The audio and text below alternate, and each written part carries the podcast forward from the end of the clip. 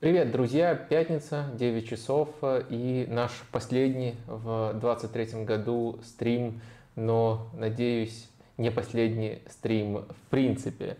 Это я сейчас цитирую классика, который... Ну, ты знаешь, о ком речь? Пока нет. Классику... Джейсон Тиндл, не знаешь такого? Ты футбол вообще смотришь? Нет. Это помощник Эдди Хау. И вот э, он пришел, ну, понятное дело, сейчас Рождество в Англии к детишкам в хоспитале, и в поздравлении пожелал ему, надеюсь, это не ваше последнее Рождество лучший. Нет. Хуже было только у Мутко. Ну, ты же знаешь, какая у него вообще репутация? Я не про Мутко сейчас, а про Джейсона Тиндала. Ну, это помощник, про которого шутит, что он постоянно пытается быть в центре внимания, там, mm. подражать э, Хау на бровке, то есть яркие действия такие. У него есть пиджак? Э, пиджак? Ну, я, я, я подозреваю, что да, но я не был у него дома. Просто у Поповича классическая, у Грега Поповича классическая фраза, когда у него спросили, какой бы совет вы дали молодым начинающим тренерам? Купите пиджак. Угу. А, ну, в общем, а, я надеюсь, что не последний да. год мы стримим, и не последний стрим это в принципе. В общем, будем оптимистичнее, чем Джейсон Тиндл, который после этого еще кринжово подмигнул в камеру.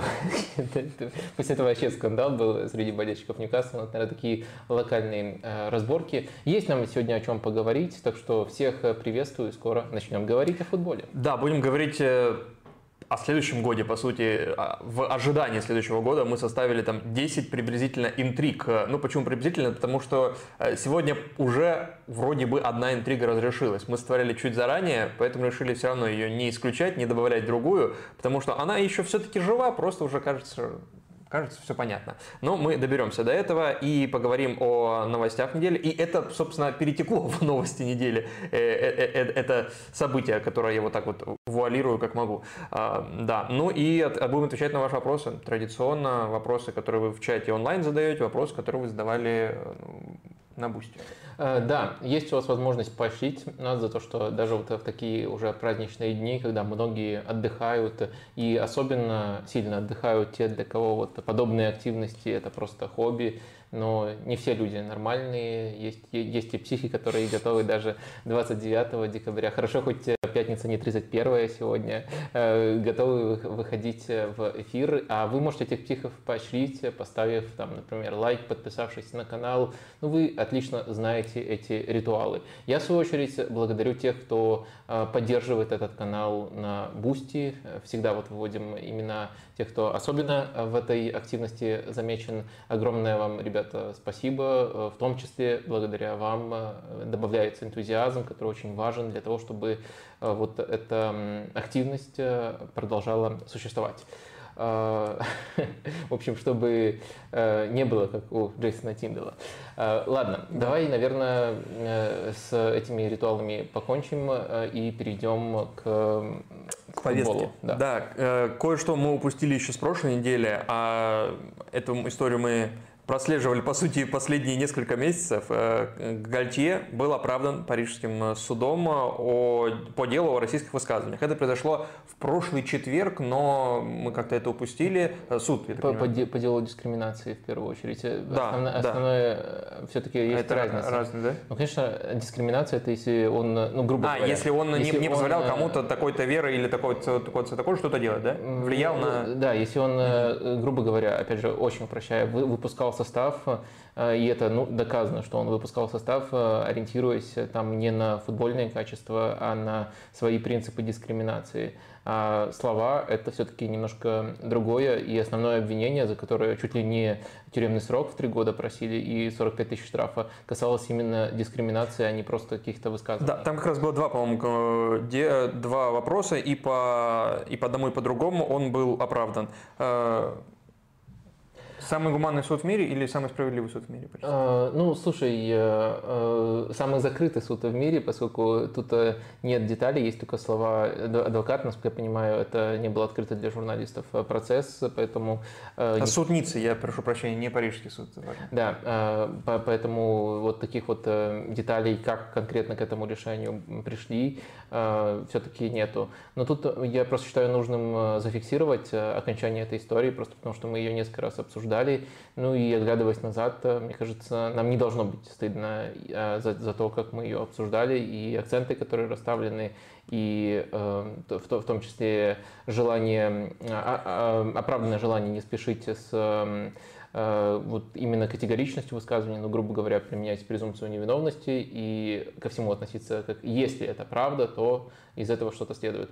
Ну, в общем, э, э, просто мне кажется честным и нужным закрыть эту историю, рассказав тем, кто в футбольном мире узнает из наших стримов, что вот теперь у Галтье, который не присутствовал, потому что сейчас тренирует в Катаре на этом процессе, вот эта история закрылась, и это такой сериальчик небольшой был. Вы можете Э, прошлой серии, которые были более содержательными. Тут уже просто окончание, финал. А, можете э, в наших прошлых стримах найти. Ну и еще один сериал, который закончился уже на этой неделе, на этой между стримами, я имею в виду. Это сериал, который длился еще дольше и, вероятно, будет продлен на новые сезоны. Только теперь важнейший сюжетный поворот случился. Э, сэр Джим Рэдклифф теперь владеет Манчестер Юнайтед четвертью клуба. Теперь он владеет, 25% э, выкупил, второй по количеству денег британец в мире. Э, и он, э, помимо этих 25%, ну, в эти 25% точнее, входит еще очень широкая футбольная активность. То есть он, по сути, будет ответственен за футбольные процессы, если я правильно понял эту, эту сделку. А, ну, сделку еще на самом деле должна... А глейзеры за коммерческую сторону будут э, Ну, грубо говоря, так. Э, сделку вообще еще должна АПЛ в начале года оформить, но э, на самом деле обе стороны уже они объявили. Плюс там есть еще нюансы. Он купил 25% акций класса Б. Это привилегированный класс, и у них в 10 раз больше влияния, и эти акции в основном принадлежали глейзерам. А, и еще он э, такую же долю ну, попытается выкупить э, других акций. Там, в общем, очень трудная структура Манчестер Юнайтед. Но в целом, да, в целом э, есть такое предположение, по крайней мере, на бумаге, на, вот если мы говорим о договоренностях, что он будет больше влиять именно на футбольную сторону. Хотя есть некоторые опасения, насколько это можно Э, регулировать, насколько этому можно доверять в конфликтной ситуации, если действительно в, в, по какому-то вопросу они кардинально разойдутся с глейзерами и их ставленниками. А как тебе кажется, подожди, сейчас не как кажется, во-первых, э, знаешь ли это точно, вот эти 25%, если это привилегированные акции класса Б, то если э, вздумается Редклифу снести Олд Траффорд, построить новый, более современный стадион, он э, сможет это сделать или, ну, с, благодаря своим акциям, или нет? Я думаю, нет. Я, я думаю, нет. Э, у Глейзеров остается чуточку больше контроля по-прежнему. И Олд Траффорд, то, что ты привел э, как пример, это все-таки не чисто футбольный вопрос, это ага. не трансферная политика, не назначение тренера. Так что даже вопрос еще в какой зоне это находится в этом распределении функций. А, по-моему, Guardian э, или кто-то типа того писал, что э, приход э, Редклифа означает возможное расставание с огромным количеством сотрудников клуба, там чуть ли не 300 человек, среди которых и футболисты. Э, это и называется там прям фамильно Казимира, Санчо, Варан, э, кого-то еще забыл, а, Эриксон. Вот эти четыре фамилии, которые всплывали. Насколько тебе кажется, сейчас э, будет серьезное обновление Манчестер Юнайтед кадровое? И я имею в виду не только футболистов, но, возможно, еще и тренера. Насколько вот теперь Тенхага, к его работе будут внимательнее относиться? А, я не уверен, что это будет обязательно ближайшим а, окном. Действительно, такое ревью проводил а, Джем Рэтлиф еще перед тем, как было объявлено о сделке со своими людьми, то есть попытался осознать, в чем э, в чем вообще этот парадокс, что клуб с таким ресурсом, с такими затратами, вот реально тратящий деньги, настолько плохо управляется, он э, это называет действительно парадоксом и вот попытался в этом разобраться, так что я не уверен, что просто обязательно в зимнее трансферное окно будет э, прямо супер большое движение. Какое-то будет, но не уверен, что супер большое. Но в целом, безусловно, если мы сейчас э, ставим такую задачу минимум, формулируем задачу минимум, которая стоит перед новыми владельцами Манчестер Юнайтед, то это стать последовательными. То есть стать последовательными, далеко не каждый последовательный клуб э, успешен, но э, у Юнайтед не было даже просто банальной последовательности от тренера к тренеру по формированию состава и так далее, и так далее. Слишком часто Юнайтед в пограничных э, ситуациях выбирал какой-то краткосрочный фикс, и в частности некоторые футболисты, которые вот приводятся в медиа, ты их назвал в качестве тех, которые могут команду покинуть, это примеры такого мышления. И я думаю, в первую очередь Э, Редклифа и его помощников нужно будет оценивать э, по тому, насколько они таких ходов будут избегать в будущем, насколько у них будет э, возможность мыслить хотя бы на три года вперед, чего Юнайтед в сравнении с другими командами прям категорически не хватает. Ну и последнее, наверное, здесь вот этот самый пакт о ненападении, который подписали вроде как о Глейзеры и Редклифф, о ненападении публично. То есть публично не критиковать деятельность друг друга, не выходить в СМИ с какими-то скандалами. Эм, как ты думаешь, сделает ли это ну, более здоровой ситуацию в клубе? Может ли это позволить? Или это просто такая формальность? Мне кажется, формальность, э, потому что ну, это само собой предполагается, что если у клуба два владельца и еще два владельца, которые на ту или иную сторону э, клуба как mm-hmm. компании влияют, ну, было бы странно, если бы они друг друга критиковали. Это позитив, вот последнее, для Юнайтед, эта сделка?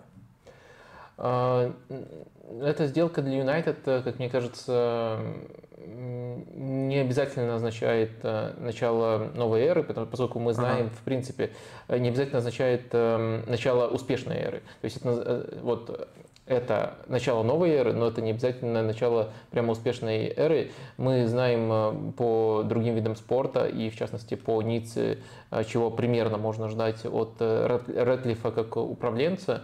И э, это не какой-то прорыв, не, не что-то прямо монументальное, но в то же время это лучше, э, чем то, что было у Манчестер Юнайтед раньше, поскольку у Манчестер Юнайтед в сравнении с конкурентами э, очень часто не хватало просто просто э, базовых вещей. Мне кажется, что сейчас базовые вещи появятся, будут ли не только базовые вещи, будет ли Юнайтед управляться образцовым, каким-то эталонным образом, я думаю, этого гарантировать нельзя, и пока для этого мало предпосылок.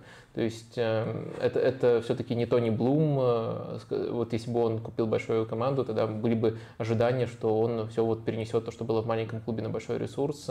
А все-таки Джим Рэтлиф э, другого масштаба управления, если мы говорим непосредственно о спортивной стороне. То есть не Ниццу он будет здесь делать, скорее всего. Да вообще понятно, непонятно, пока кто спортивным директором будет. Нет, я, я, бы, я бы скорее сказал, что Ницца это не, не Брайтон. Вот, вот просто в плане, в плане управленческом. То есть, да, более-менее понятно, что они пытаются делать были и странные вещи, были и позитивные вещи.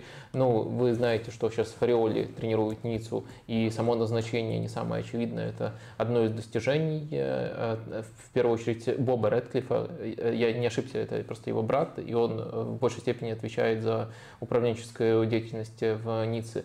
То есть э, интересные ходы бывают, но нельзя сказать, что в каждой мельчайшей детали Ницца преуспевает и извлекает максимальную выгоду. Уже шутили так, что он захочет наверняка подписать Поттера главным тренером? Поттера? А почему? Ну, Редклифф и Поттер должны быть заодно. А, это твои киношуточки, киноприколы? Нет, ну Дэниел Редклифф. И вот так не только я э, э, сейчас... Э, ну, я не, не путаю сейчас, но иногда люди путают Редклиффа и называют Дэниелом.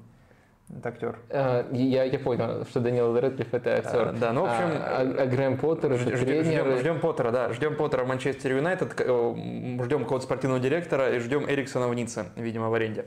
Э, так, и еще одна новость, которая случилась вот сегодня буквально. Нури Шахин стал помощником Эдина Терзича в Дортмундской Боруссии. И вроде как э, еще одним членом тренерского штаба будет Свен Бендер который тоже не чужой человек для Дортмунда. И по поводу этого, этой новости было несколько вопросов, в том числе вот из чата в YouTube э, вот э, Визи спрашивал, и были вопросы из Boosty. К ним переходим постепенно как раз. А Брейнс 14482 э, спрашивал. Короткий вопрос про Дортмунд. Шахи, Шахин и Бендер – это попытка помочь Терзичу или приглашение собирать чемоданы? Лучше не сформулируешь. Э, да, э, действительно, это то, что я еще до того, как прилетел этот вопрос, назвал косвенная смена тренера в Дортмунде, но я все-таки подразумевал не то, что Терзичу нужно собирать чемоданы. На самом деле причин, почему Терзичу можно начать э, собирать чемоданы, если бы ватские компании хотели таким образом к ним поступить достаточно. Это можно было провернуть и по ходу прошлого сезона, и летом можно было это провернуть. И даже сейчас, мне кажется, нет какого-то Э, какого-то э, однозначного аргумента, почему Терзича э, нельзя уволить в принципе. То есть, мне кажется, наоборот, решение, которое связано с желанием ему помочь, с признанием того, что у Дортмунда куча проблем, но в то же время с тотальным нежеланием увольнять Терзича. Наверное, если смотреть тут немножко с более долгосрочной перспективы, наверное, такое присутствие скрытого тренера – а, может, э, может э, в итоге привести к тому, что рокировка именно такая, что Шахин сменит Терзича, состоится. Но в краткосрочной перспективе, я думаю, это попытка помочь, э, и это признание вот такой ситуации, что Терзич не справляется во многих отношениях, не справляется с построением команды, если мы говорим о конкретной стадии, то в первую очередь с позиционной атакой, и не справляется с управлением коллективом. Очень много постепенно конфликтов начало возникать. Самое, наверное, яркие с Марко Ройсом. И вот э, такими приглашениями, как мне кажется, его хотят оставить и в то же время хотят ему помочь. Вообще в Дортмунде вокруг Терзича очень сильно носится, э, даже несмотря на все очевидные, если мы смотрим не только на результаты, но и на качество футбола, э, просто пугающие провалы, Э, все равно чаще всплывают новости, что его не уволят, а скорее повысят. То есть э, был, например, слух не так давно, что его могут э, сделать спортивным директором. То есть вместо увольнения просто подвинуть Себастьяна Келли, а его сделать спортивным директором. Что-то особенное видят вот в Терзиче руководитель Дортмунда, поэтому мне кажется, это очередная попытка признать, во-первых, очередная попытка его не увольнять, но в то же время признать, что определенные проблемы есть. Это нас э, ставит перед э, вопросом, э, формулирует интригу, может ли Шахин являться человеком, который решит эти проблемы. Ну, он главным тренером работал в Анталье Споре, и по, об этой команде я в первую очередь могу судить по отзывам, по разборам. Я не смотрел каждый их матч, но если в общих чертах описывать, что у него получалось, что не получалось, то а, можно сказать, что он очень сильно ориентировался в своей работе э, на первую команду Клопа, на Дортмундскую Боруссию еще Юргена Клопа, частью которой он был, и, возможно, это, кстати, очень важный бэкграунд, в принципе, его приглашения, поскольку э, Боруссия э, очень сильно пребывает в очень сильно пребывает в поисках нового Клопа и хочет, чтобы Э, практически при каждом назначении э, проецирует его на Юргена Клопа, хочет, чтобы э, вот те деньки, ту атмосферу, которая была при Юргене Клопе, каким-то образом возвращали. И не секрет, что сам Нури Шакин говорил, что Юрген Клоп для него один из двух самых влиятельных тренеров в карьере. Э, он со многими поработал, он работал с Мауриньо, с Хидинком, с Фатихом Теримом, с Томасом Тухелем. Вот, э, он Терим второй. Терим второй? Я спрашиваю. Нет, Ван Мар... Берт Ван Марвейк второй. Не, неожиданно. Да. Э, ну, просто Берт ему в 16 лет доверился, выпустил его впервые, а. поэтому, поэтому он такое место занимает. А Юрген Клоп, ну вот именно как тренер на него сильнее всего повлиял, но в то же время он больше говорил о том, как Юрген Клоп э, строил атмосферу, и это очень сильно накладывается, в принципе, на то, что э, как эм, из очень-очень многих инсайдов, заявлений вытекает, очень сильно накладывается на то, чего по мнению э, Васки Ко, не хватает э, сейчас в Дортмунде. Так вот, э, его команда по принципам была очень похожа именно на ту Боруссию, то есть это и схема 4-2-3-1 как основная, это и прессинг с высокой компактностью и с высокой линией защиты, защиты это и хороший контрпрессинг, но в то же время практически все, кто эту команду анализировал, относят позиционную атаку к Э, тому, что не очень хорошо получалось. Понятное дело, что в такой команде, как Анталия Спор, немножко проблематично оценить, где тут не получается в позиционной атаке, а где просто не хватает исполнителей, поскольку эта команда не обязательно даже должна финишировать э, в первой половине чемпионата Турции. И э, нужно делать эти оговорки, но вроде как э, ребята, которые ее изучали, понимают, какое тут есть ограничение, но в то же время ничего позитивного про позиционную атаку сказать не могли. То есть, с одной стороны, не совсем понятно, как тактические проблемы текущие поможет решить Нури Шахин. То есть, он э, кажется интересным тренером, но в то же время э, тренером, который не очень хорошо вот вписывается именно в то, чего не хватает э, на поле Боруссии. А, но в то же время более-менее неплохо вырисовывается какую дыру он может закрыть с точки зрения построения там, атмосферы в команде, с точки зрения нормализации, может быть, атмосферы в команде. Так что с интересом за этим Э, будем следить. Э, мне пока кажется, что это скорее помощь для Терзича, а не попытка сместить Терзича. Это, наоборот, скорее попытка успокоить э, и команду, и болельщиков, но в то же время оставить Терзича. Я вот таким образом вижу этот шаг. Давай к другим вопросам от твоих подписчиков на Boosty перейдем. И один из них касается клубного чемпионата мира. Я не знаю, я бы его преобразовал в опрос, чтобы те, кто нас смотрит, тоже поучаствовали в ответе на этот вопрос. Потому что для меня он непонятен. Давай. Вам интересен клубный чемпионат мира? Вот так. Э, с 32 командами.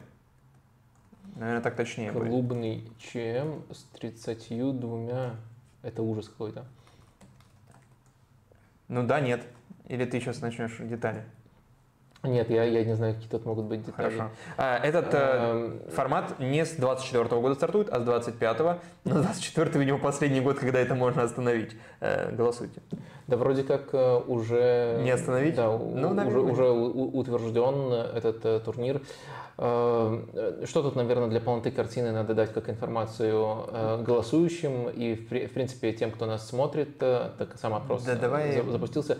Наверное, надо уточнить, что 12 команд из Европы. То есть, конечно же, неравномерное ага. распределение. То есть, в значительной степени это будет попытка просто паразитировать на... Я уже начинаю немножко высказываться по поводу этого турнира. Давай зачитай вопрос, ты, это ответишь, может быть, хар... Ну да, давай, давай. VL спрашивал, как вы оцениваете перспективы обновленного формата клубного чемпионата мира? Способны ли э, организаторы нет, способны кардинальные реформы привлечь новую аудиторию и сделать сам турнир более престижным и интересным? Или это будет скорее выставочное соревнование перед началом сезона?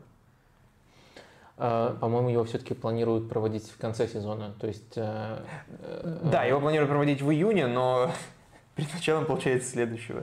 Не, ну, Хотя там будет отпуск в любом случае. Это важная разница. То есть ты сначала доигрываешь этот турнир, а потом уходишь на паузу. Ну, в отпуск, да. Да, и его будет именно как он будет именно закрывать сезон. Э, не знаю, насколько это важная деталь. На мой взгляд, все-таки достаточно важная, чтобы ее уточнить. А, давай в таком случае по порядку. Как я сказал, это будет э, турнир из 32 команд, 12 э, будут представлять Европу. И понятное дело, что эти 12 команд, которые будут представлять Европу, это не Цверна Звезда и не Young Boys это команды, которые так или иначе выделились. То есть это победители последних четырех э, розыгрышей Лиги Чемпионов, э, и это команды с высоким коэффициентом. Там могут попадать, например, команды португальские, или, может быть, там, из Нидерландов, если они стабильно выступали какое-то время. Но в то же время это все равно команды из верхних корзин, то есть это попытка, грубо говоря, взять не всю Лигу чемпионов себе, но взять часть Лиги чемпионов, э, разбавить э, ее вместо вот этих э, лудогорцев, янгбойзов и прочих, разбавить ее командами с других континентов и немножко срубить баблишко на том продукте, который и так предоставляется Лига чемпионов. А разница тут в том, что в одном случае организатор FIFA, в другом случае УЕФА. Но вот мне кажется, что э, это в первую очередь FIFA, FIFA, FIFA такие, а, а почему вот э, мы такая важная, главная организация э, в мировом футболе, а вот главная клубная баблишка рубит УЕФА, а не мы. Вот, наверное, кто-то для, для кого-то в офисе Инфантина, может быть, до самого Инфантина, который раньше был президентом УЕФА, это дошло, и вот они решили таким образом попаразитировать. Я думаю все-таки, что в плане отношения к этому турниру он, конечно, будет не дотягивать до Лиги Чемпионов, даже если клубы к эм, финальным этапам этого турнира будут ну, практически полностью расчищать э, неевропейские эм, команды из не Европы. То есть будут оставаться в конце только европейские команды, и вроде как по выискам это будет Лига чемпионов. Но мне кажется, что все, все, все равно это будет э, полутоварищеский турнир. Это мы сегодня, наверное, будем чуть подробнее говорить, это очередная обуза для календаря. Это не то, что меня привлекает, но намерение, по крайней мере, понятное. Вот как-то так я, я этот турнир вижу. А, вот прямо сейчас э, уже есть команды, которые квалифицировались туда, я еще в детали не погружался в квалификации, но вот есть рейтинг команд э, по разным конференциям, и по Европе Арсенал, ну, естественно, не входит в первую даже двадцатку. Знаешь, какой Арсенал? Ты, ты, ты не понял условия? Четыре последних победителя Лиги Чемпионов. Я, я понял, я говорю, Арсенал пока. Вот... И вот еще год остается, один шанс Арсенала, да, да, есть вот выиграть Лигу Чемпионов. Я, я, не, я не понял, почему, почему Арсенал, так Арсенал, Арсенал сейчас под Соседадом, ну рядом с Соседадом, на уровне Соседада и Тоттенхэма. По 18 баллов, что бы это ни значило у них. Вот. А Зенит выше Динамо Киев, например. Удивительно. Э, удивительные рейтинги. Да, а, ну, дождемся, посмотрим, как будет. Э, надеюсь, на вопрос э, ответили. Вопрос от Александра Горбачева. По поводу высказываний Боули на прошлом, по, по, по поводу Боули на прошлом стриме. Был удивлен тем, как вы, Вадим, нахваливали его находку с амортизацией на длинный срок, ведь по факту она не экономит деньги для клуба, а просто растягивает расходы на более длительный срок. Да, в первые первые года. Это действительно позволяет увеличивать бухгалтерскую прибыль, но делается это исключительно за счет будущего. Так что с финансовой точки зрения этот прием, кажется, ничем не отличается от пресловутых рычагов Лапорта, с той лишь разницей, что Лапорта увеличивал текущую прибыль за счет заимствования из будущих доходов, а Боули за счет переноса в будущее расходов. Но результат один – увеличение возможностей клуба сейчас за счет сокращения этих возможностей в будущем. Так почему рычаги Лапорты вы э, справедливо описывали как риск будущим, э, будущим клуба, а подход Боули Коля расхваливает, не отмечая связанных негативных аспектов. Есть ли здесь какая-то принципиальная разница, которую я упускаю? А, да, мне кажется, есть принципиальная разница. Она связана с тем, что у Челси, у Боули, у инвестиционной группы, которая владеет клубом, э, есть э, возможность инвестировать, есть собственные деньги, и им нужен был инструмент для того, чтобы инвестировать. У Барселоны ситуация, вы писали ее достаточно четко, она обратная. Им, наоборот, нужно привлекать инвестиции, и в том числе путем заимствования из, из будущего. То есть, э, как, ну, нужно понимать, каждый инструмент, он не нейтрален. Вопрос, как ты его применяешь. И как инструмент э, для решения задач э, инвестирования в условиях финансового фэрплей э, сам принцип, которому следовал Челси с долгосрочными контрактами и амортизацией, он был хорош. Вопрос дальше, на кого эти деньги тратились, какая была трансферная политика, и тут уже начинались пробелы. И, как я уже сказал в прошлом выпуске, э, мне кажется, что лучшим признанием того, насколько этот инструмент был хорош, э, было преобразование правил УЕФА. Э, это рассмотрели как лазейку и прикрыли эту лазейку. Так что тут, мне кажется, этот вопрос уже более-менее закрыт. Сам инструмент был действительно ну, можно, наверное, так и описывать его. Был, был лазейкой, которую использовал Челси. Другое дело, когда ты в других аспектах плохо управляешься, когда ты не знаешь, э, что дальше с этой лазейкой делать, э, а не так много выгоды ты из нее можешь извлечь, эм, не столько выгоды ты можешь из нее извлечь, сколько извлек бы в альтернативном сценарии. И вот тут уже начинается критика Челси, и в целом, э, если я какие-то оговорки не сделал Э, то это в первую очередь потому, что я их делал раньше, и э, вот эта вот э, критическая сторона, эм, она тоже раскрывалась, я, я уверен, много раз, когда мы обсуждали Боули, но в то же время, напрямую отвечая на ваш вопрос по поводу того, в чем разница, мне кажется, она есть, и вот я постарался проговорить, в чем разница потому что у этого инструмента, которым пользовался Боули, был конкретный, э, конкретный, конкретная цель. инвестировать больше в условиях финансового фэрплей. И для этой цели инструмент был просто прекрасный. Если мы говорим про финансовые рычаги и их применение в той ситуации, в которой оказалась Барселона, то тут, мне кажется, все эм, не так уже четко и однозначно. Поэтому я думаю, что вот такая разница, если коротко ее суммировать. Вопрос от Андреса. Как оцениваете игру Фодена в этом сезоне и есть ли прогресс? Какие перспективы у англичанина после возвращения Кевина Дебрюина? А, мне кажется, э, тут может быть немножко даже связаны эти вопросы, потому что действительно Фоден мог быть одним из тех, кто Э, себя проявит более ярко в условиях отсутствия Кевина Дебрёйна. Если ему такую э, планку предъявлять, то мне кажется, что он скорее не справился. Даже, наверное, у Родри было больше функций дополнительных э, в связи с тем, что не было Кевина Дебрёйна. Фоден – это игрок, с одной стороны, безумно талантливый, с другой стороны, весьма нестабильный и все еще без по-настоящему сформировавшейся роли. Когда только подводил к составу его Пеп Гвардиола, я очень хорошо помню. Ну, во-первых, Пеп, как всегда, ну, просто э, какой-то передоз восторгов выдал. Пеп так любит вообще каждого своего футболиста описывать. А, э, а второй момент, более важный, он как ориентир для Фодена привел Андреса Иньесту. И с тех пор, э, ну, понятное дело, Андерсон Еста – это игрок полуфланга, это игрок центральной зоны. И с тех пор э, Пеп Гвардиол постепенно подводит э, Фодена к составу.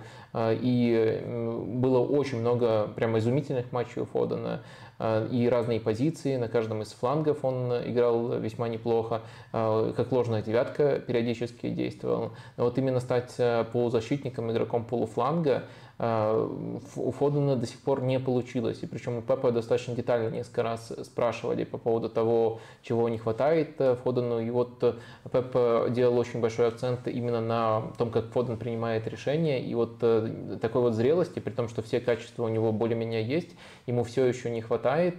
И травма Дебрёйна, которую вы вспоминаете, вы вспоминаете скорее возвращение, но травма Дебрёйна это была, был шанс для Фодена вот в ну, эм, может трактоваться как э, конечная цель, ну, в голове Гвардиолы конечная цель для, для Фодена. А мне кажется, что он мог бы себя проявить э, лучше, но на деле, пожалуй, главным бенефициаром стал Хулин Альварес, э, а не Фоден. У того, что вот Дебрёйн отсутствовал а, Фоден по-прежнему выдает эпизодически яркие матчи, и, может быть, ваш вопрос связан с тем, что он просто э, грандиозно отыграл против Эвертона в последнем туре, это как раз-таки вот свежие впечатления. Но в целом я не могу сказать, что он сделал тот степ-ап, который вот ожидался в связи с травмой Дебрёйна. И вот с Эвертоном он играл в центре поля, а в начале все равно большую часть времени поводил на правом фланге, что ты сейчас описывал. То есть нет как будто постоянной роли. А есть еще один человек, который тоже переходит от одной роли к другой, Бернарду Силва. Но э, к нему применительна такая характеристика? И если да, то она скорее позитивная или скорее негативная характеристика? У него нет постоянной роли. А, мне кажется, что у Бернарду Силвы немножко другая ситуация, но... А, Потому что они как раз вот меняются, по сути, то, то один, то другой играет, то справа, то в центре. А, у Бернарду Силвы, мне кажется, все-таки есть постоянная роль, а, которая связана с его влиянием на игру Сити. Но он может это влияние оказывать с разной позиции. И Пеп Гвардиола решает, с какой позиции это влияние уместнее делать. И очень показательно, что когда э, у Сити в какой-то зоне проблемы, Гвардиола очень часто использует, надеюсь, просто чтобы вот разница была похожа, э, чтобы разница была понятна, а, часто использует Бернарду Силву как решение этой проблемы. Но, грубо говоря, а, у Сити не клеится продвижение, поэтому Бернарду, который стартовал на правом фланге, переводят в центр поля для того, чтобы улучшить контроль и продвижение, переводят Гвардиола в центр поля. Это прием, который вот э, можно увидеть у Гвардиолы периодически по ходу матчей. То есть, э, во-первых, мне кажется, что более-менее одно и то же, в хорошем плане, прямо идеальное для Сити одно и то же делает Бернарду на любой позиции. А во-вторых, просто Гвардиола смотрит, как достичь оптимального баланса и в зависимости от этого выбирает позицию для Бернарду Силвы. Но роль, мне кажется, у него есть, и она достаточно достаточно постоянная. А вот э, Фоден, опять же, вот надеюсь, э, это вот тот самый момент, э, когда становится ясна разница между ними. Фоден в разных ролях, на, на разных позициях берет на себя разные роли. Угу. И иногда успешно их применяет, иногда успешно отыгрывает, иногда менее успешно. И у него нет и стабильности нет, как у Бернардо Силвы, и нет вот того влияния, которое Бернардо Силва может, Бернардо Силва может оказать практически с каждой роли. Да, и еще один есть вопрос из Boosty, который плавно нас подведет к основному блоку сегодняшнего стрима, к блоку, к 2024 году, собственно, вопросов к 2024 году. И, собственно, этот вопрос тоже от Александра Горбачева, как один из предыдущих. Можно ли констатировать, что подход спортивное директорства франшизы оказались нежизнеспособными? Радник провалился в Лока, не задержался в МЮ и теперь, кажется, сосредоточился на тренерской деятельности. Кампушем были недовольны в Сельте, уже убрав его, и, кажется, недовольны в ПСЖ. Есть ли что-то, что объединяет эти неудачные истории? Кажется ли вам, что подход спортивное директорства франшизы еще может взлететь? И, собственно, вопрос, есть ли будущее у консалтингов. Это вопрос, может быть, не конкретно к 2024 году, но который может э, дать ответ на этот вопрос. Да, давай проговорим коротко. И подтолкнуть нас к Мы заходим уже в такую основную, надеюсь, основную, надеюсь, мы сможем содержательно эти вопросы раскрыть. Э, часть нашего стрима, то есть это 10 вопросов к 2024 году. Можно назвать 10 интриг к 2024 году, 10 интриг к 2024 года. Э, и вот э, первый вопрос у нас, есть ли будущее у консалтингов? И этот вопрос помог нам задать зритель подкаста, зритель подкаста, зритель стрима из Boosty.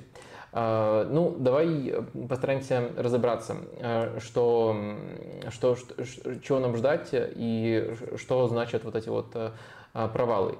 Мне кажется, что в первую очередь нужно говорить не о том даже, что общего этих провалов, а, а насколько отличались сами проекты, потому что это на самом деле очень разные даже предложения.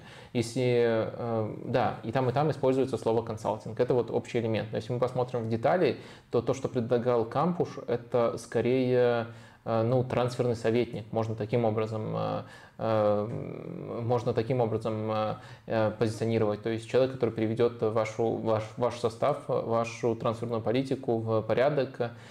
Почему это не получилось? Другой вопрос, мне кажется, очень большой был вклад клубов, которые очень сильно меняли по ходу сотрудничества с ним свой курс развития, но, но предложение, по крайней мере, формулируется так – Э, Ранник немножко другую э, штуку предлагал, э, вот именно на уровне, как, как, как позиционирует себя его консалтинг. Он предлагал что-то вроде франшизы. То есть у нас есть пакет управления клубом, который называется, ассоциируется РБ стиль, стиле Red Bull, который удалось успешно построить вот в целой вертикали клубов. И я с этими знаниями, я ранник, с этими знаниями приду и покажу вам, кого нужно назначать, покажу, как нужно отладить процессы. То есть эм, то, что предлагал ранник именно вот э, на уровне формулировок, это более широкая штука, чем то, что предлагал кампус. Это важно учитывать. То есть это разного рода э, консалтинг. Э, ну и дальше у ранника просто две очень разные ситуации было. Локомотив вроде как начали следовать ему его советам, но этот проект на каком-то этапе стало проблематично довести до конца. Конечно, проблемы скрылись еще до того, как началась война, и это стало прям совсем трудным э, с точки зрения реализации именно того, что изначально предлагалось. Э, но в то же время мне кажется, что, помимо всего прочего, еще не было стопроцентной вовлеченности э, Ранника вот в этот проект, не было нужного внимания, и он к нему немножко снисходительно относился. Но в любом случае посмотреть, чем бы это завершилось, Э, чуть более, если, если этому следовать чуть дольше, было бы интересно, но, мне кажется, обрубилось это вот по одной очень конкретной причине.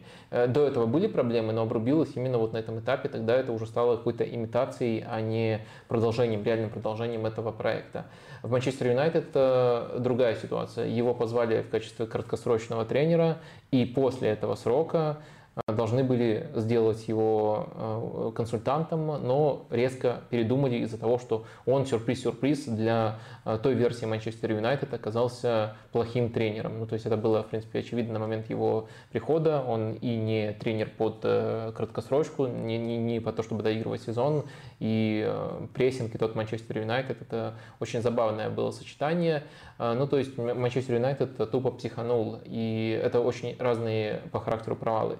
То есть разобравшись в разнице между предложениями и в разных деталях провалов, э, мне кажется, можно сказать, эм, что наоборот, ну, то есть вот э, в этом вопросе чувствуется пессимизм.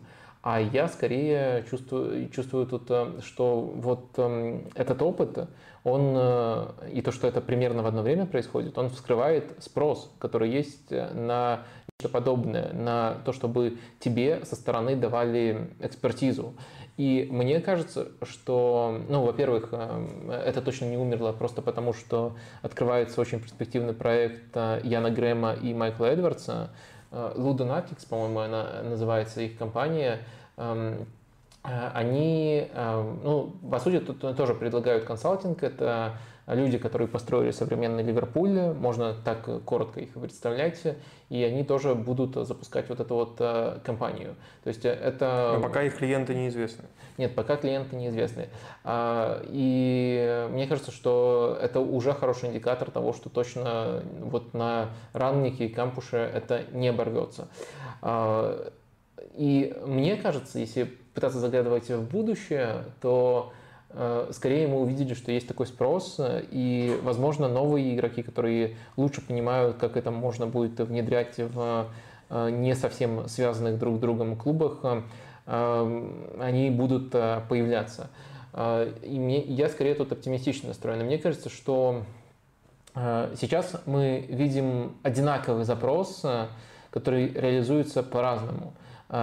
Первый способ реализовать запрос – это на то, чтобы у, тебя была какая-то модель э, э, общеклубная, и чтобы у тебя был доступ к э, базе, базе знаний, даже, наверное, не базе данных, а базе знаний. И первый способ реализовать этот запрос, он тоже становится все популярнее и популярнее, это групповые клубы.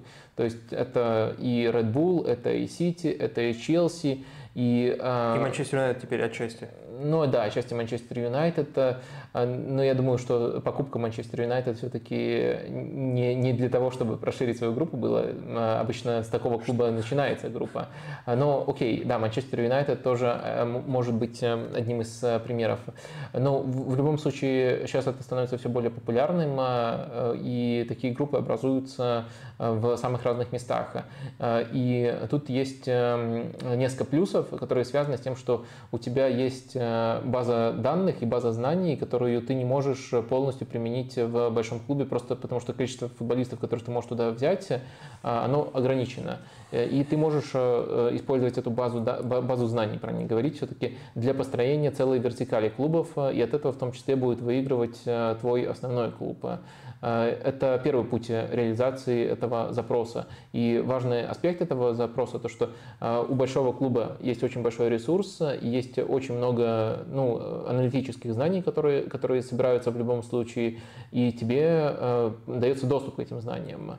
Э, но не все могут, э, не на всех, грубо говоря, хватает этих групп. Но в то же время такой запрос на то, чтобы у тебя был сторонний консалтинг, э, это можно назвать тоже разновидностью консалтинга, чтобы у тебя был, были сторонние консультации ну вот со знаком качества, он есть. Он есть на самых разных уровнях. Э, примеры, которые мы обсуждаем, э, показали сам запрос. Мне кажется, этот запрос, он важнее того, чем конкретные случаи завершились.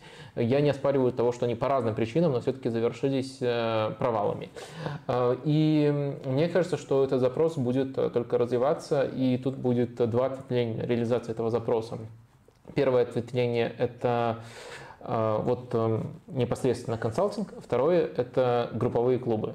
Э, так что я тут скорее оптимистично настроен. Э, два вопроса. Во-первых, как настроен ты? А во-вторых, э, понятно ли я вообще донес то, что хотел донести? Потому что мне кажется, что немножко запутался. Ну, ты просто все сначала писал, как ты любишь.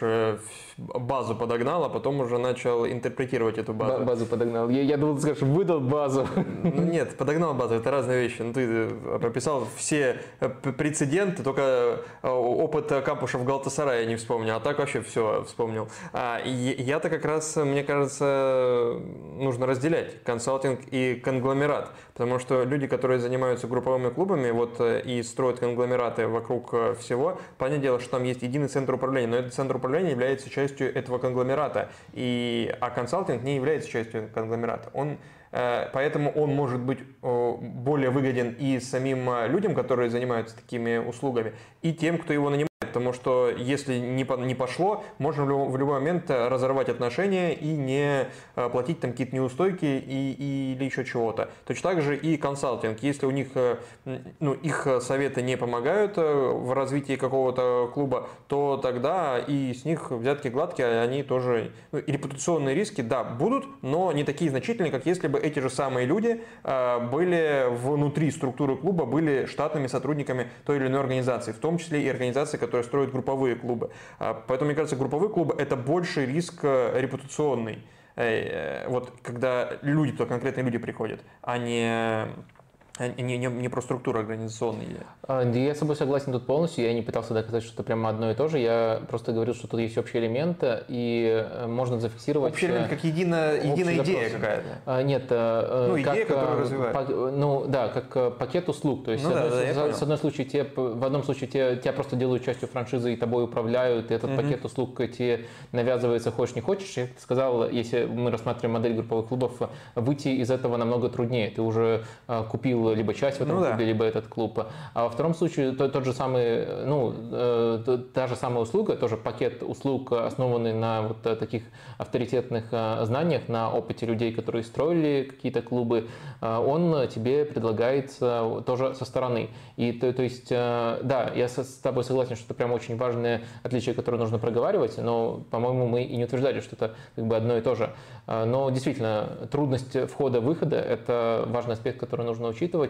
Но в то же время я считаю, что как аргумент сюда можно приплетать групповые клубы, потому что это все про один запрос. Запрос, который есть у, у многих, э, особенно не топовых футбольных клубов. Поэтому я думаю, что эта индустрия э, пока точно не достигла пика, и она не факт, что станет там прорывной, но она еще будет развиваться, и тут э, хоронить кого-то не стоит. Я последнее, что скажу. Мне кажется, рынок подталкивает к тому, чтобы это развивалось, а культура будет этому сопротивляться, насколько это возможно. Культура, вот я имею в виду, вот э, некий, э, некая, некая традиция футбольная. Ну, то есть, понятное дело, что сейчас объединяются клубы из разных стран, но даже Ницца и Манчестер Юнайтед, это близкие страны, Тулуза и Мамилан, это тоже недалекие страны. То есть, у них могут возникнуть конфликты даже на уровне болельщиков понимаешь, и которые будут недовольны тем, что их э, владельцы покупают и владеют еще другой командой, которая враждует с их побратимами условно. Ну, то есть есть болельческие братства какие-то. Ну, знаешь что? И вот, и, и вот почему говорю, что культура может этому сопротивляться э, сам по себе. Что, ну, это же, ну, в любом случае твой соперник, и он может податься тебе в Еврокубках, и здесь уже возникают юридические какие-то нюансы, э, сложности. Как там были вот у Милана и Тулуза, у Брайтона и Сен-Жуа и так далее. А, ну, э, э, это и так, и не совсем так. То есть есть э, и противоположный сценарий. Я просто не, не, несколько материалов читал, которые как раз-таки опрашивали непосредственно болельщиков клубов, которые входят в эти вертикали. И до тех пор, пока есть вот как раз-таки вертикальность, когда понятно, это наш главный клуб, и дальше у нас есть клубы поменьше. Но вот клуб поменьше пока, быть недовольны? Пока, да, по, нет, наоборот, они довольны, они довольны, и может быть это Э, контринтуитивно, но они, наоборот, э, как правило, это воспринимают с энтузиазмом, то есть э, у них будет... Не облился. Ну, бывает. Э, обычно, конечно, это э, утопание в салате оливье в, эти, в эти дни, но утопание Пока да, да, как рано. Бывает. Короче, э, мне кажется, что, вернее, я там говорил про болельщиков и их мнение, то есть они, как, наоборот, с, энтузиазмом относятся к тем возможностям, которые им дает ассоциация с большой командой и футболисты, которые они, которых они из этого получат. Так что эм, я думаю, что тут точно есть эм, а, варианты, э, как минимум. Ладно, давай дальше будем двигаться. Может быть, опрос закроем э, и закончим с вопросами из Boosty. Этот опрос, кстати, вот один из вас э, подсказал. Да, вам интересен клубный ЧМ с 32 командами? Да, проголосовало 29%, нет, проголосовало 71%. То есть большинству все-таки этот турнир а, не интересен. Он в 2025 году будет запускаться, планирует запускаться, по крайней мере. Опрос мы... А, Повторим тогда в 25 году. Ну, хорошо. За неделю до турнира. Если запустится, то повторим. И, и, э, и если не будет, как э, предрекал Джейсон Тиндл, то, да. то, то, так. то повторим. Я напомню, напомню, что есть возможность, возможность у вас поставить праздничный лайк. Просто а, относительно той точки, когда мы в прошлый раз напоминали, а, аудитория подросла. Спасибо вам, что подтягиваетесь даже в такое время, даже когда мы конкурируем с серией А. Там, наверное, что-то интересное сейчас происходит. Не могут же Ферентина и Тарина... Кто-то узнал, что сейчас идет футбол, прикинь, минус 100 человек сразу. Не, ну, Ферентина и Тарина не могут играть неинтересно. Наполи, конечно, при Мадзаре может в говнище превратить любой свой матч. И, кажется, я не буду спойлерить, но да, кажется, это именно так э, там происходит все. А вот Ферентина и Тарин это хороший футбол, можно фоном включить, но не вместо нашего стрима. Но в любом случае я, я, я, я начинал напоминать, что вы можете поставить лайк, и это сильно приветствуется. Да, и второе, вторая интрига к 23-24 году, но которая разрешилась вот накануне года, по сути. Эта интрига формулировалась так. Кто будет тренировать Реал? А, и сегодня стало известно, что Карло Анчелотти продлил контракт, который у него заканчивался летом 2024 года. Продлил он его, напомню, до 26 правильно? Ну, в общем, да, продлил верно. до 26, до 26 года. А, но Является ли это ответом на вопрос, кто будет тренировать Реал? Или это является гарантией того, что Реал в случае чего летом может получить неустойки от, э, например, э, Федерации в Бразилии? Давай тоже опрос запустим. Такой, когда будет Реал? Э, нет, лучший. Ну, у нас есть как бы выбор, который сделан, но мало ли кто-то из болельщиков хотел другого. А потом вот я расскажу, как я вижу ситуацию Реала. Лучший выбор для Реала. Ну и Анчелоти Сделан. первый вариант, да. Э, Хаби Алонсо. Как странно, что он вторым идет. Но вторым и после Анчелоти должен идти как бы более очевидный вариант. В случае а с Зидан? Ну, Зидан. Ну, конечно. И теперь для меня интрига, я могу переформулировать интригу на 24 год. Где будет работать Зидан? Ну да, это, это, это, это тоже а, важная интрига. Ну кто другой, я не знаю. Другой. Ну да, нормально. Другой Можно Рауля было, Нагельсман, конечно, Рауль, Тухель. Да. Все сюда. А, да, а, пусть э, в этом опросе Анчелоти, э, с учетом того, что сегодня объявили о его назначении, назначении о его продлении с огромным интересом побеждает, но все равно э, пусть, пусть люди выскажутся. А, что касается этой интриги, да, она изначально у нас формулировалась, что будет тренировать Реал, и я просто хотел этот вопрос подвесить, потому что для меня это было ненормальной ситуацией, э, потому что э, Анчелотти, возможно, проделывает вообще сейчас лучшую работу из всех-всех клубов, учитывая, сколько у него травм, учитывая, что как он строил Беллингема и как он, э, ну, это, по сути, один и тот же ход справился с уходом Бензема. Да. Лучшую работу не договорил, лучшую работу в своей карьере или лучшую работу из всех действующих тренеров работающих? Я не сравнивал со, всех, со, со всеми этапами его карьеры. Я имел в виду лучшую работу конкретного сезона. То есть а, у, у, каждого, да, ага. у каждого тренера есть условия, у каждого тренера есть результат, который он показывает, игра, конкретные решения. И мне кажется, В этом сезоне Анчелотти прям по всем, по всем направлениям очень сильно выдает результат. То есть и нравится футбол, в который играет Реал, и нравится тонкость его решений, главное из которых, конечно же, это изобретение позиции для Беллингема, а потом еще преобразование его роли без мяча, так чтобы был у команды баланс. Результат вообще тут без комментариев. Реал очень сильно идет во всех турнирах. И это все на фоне просто дичайшей эпидемии травм. Так что, да, мне кажется, что э, это была уникальная ситуация, когда э, не просто был подвешен вопрос о будущем тренера, который э, такие вещи творит, а когда более вероятным даже считался сценарий его ухода. Это не секрет, это скорее даже было открытым секретом, что он уже практически тренер сборной Бразилии. Uh-huh. То есть официально это не оформили и здорово, но действительно так, так, так, так, такие новости ходили регулярно. И сейчас, пускай нас избавили от этой интриги, которую мы формулировали буквально вчера, а вот сегодня она уже разрешилась, но мне кажется, что Э, это была ненормальная ситуация, и вот э, сейчас она нормализовалась. Э, Анчелотти этого, этого точно заслуживал. И, наверное, я понимаю, что это немножко другой вопрос, кто лучше выбрал для Реала, потому что есть один вопрос, заслуживал Анчелотти этого или нет, а является ли он прямо лучшим-лучшим, когда в конкуренции с Хаби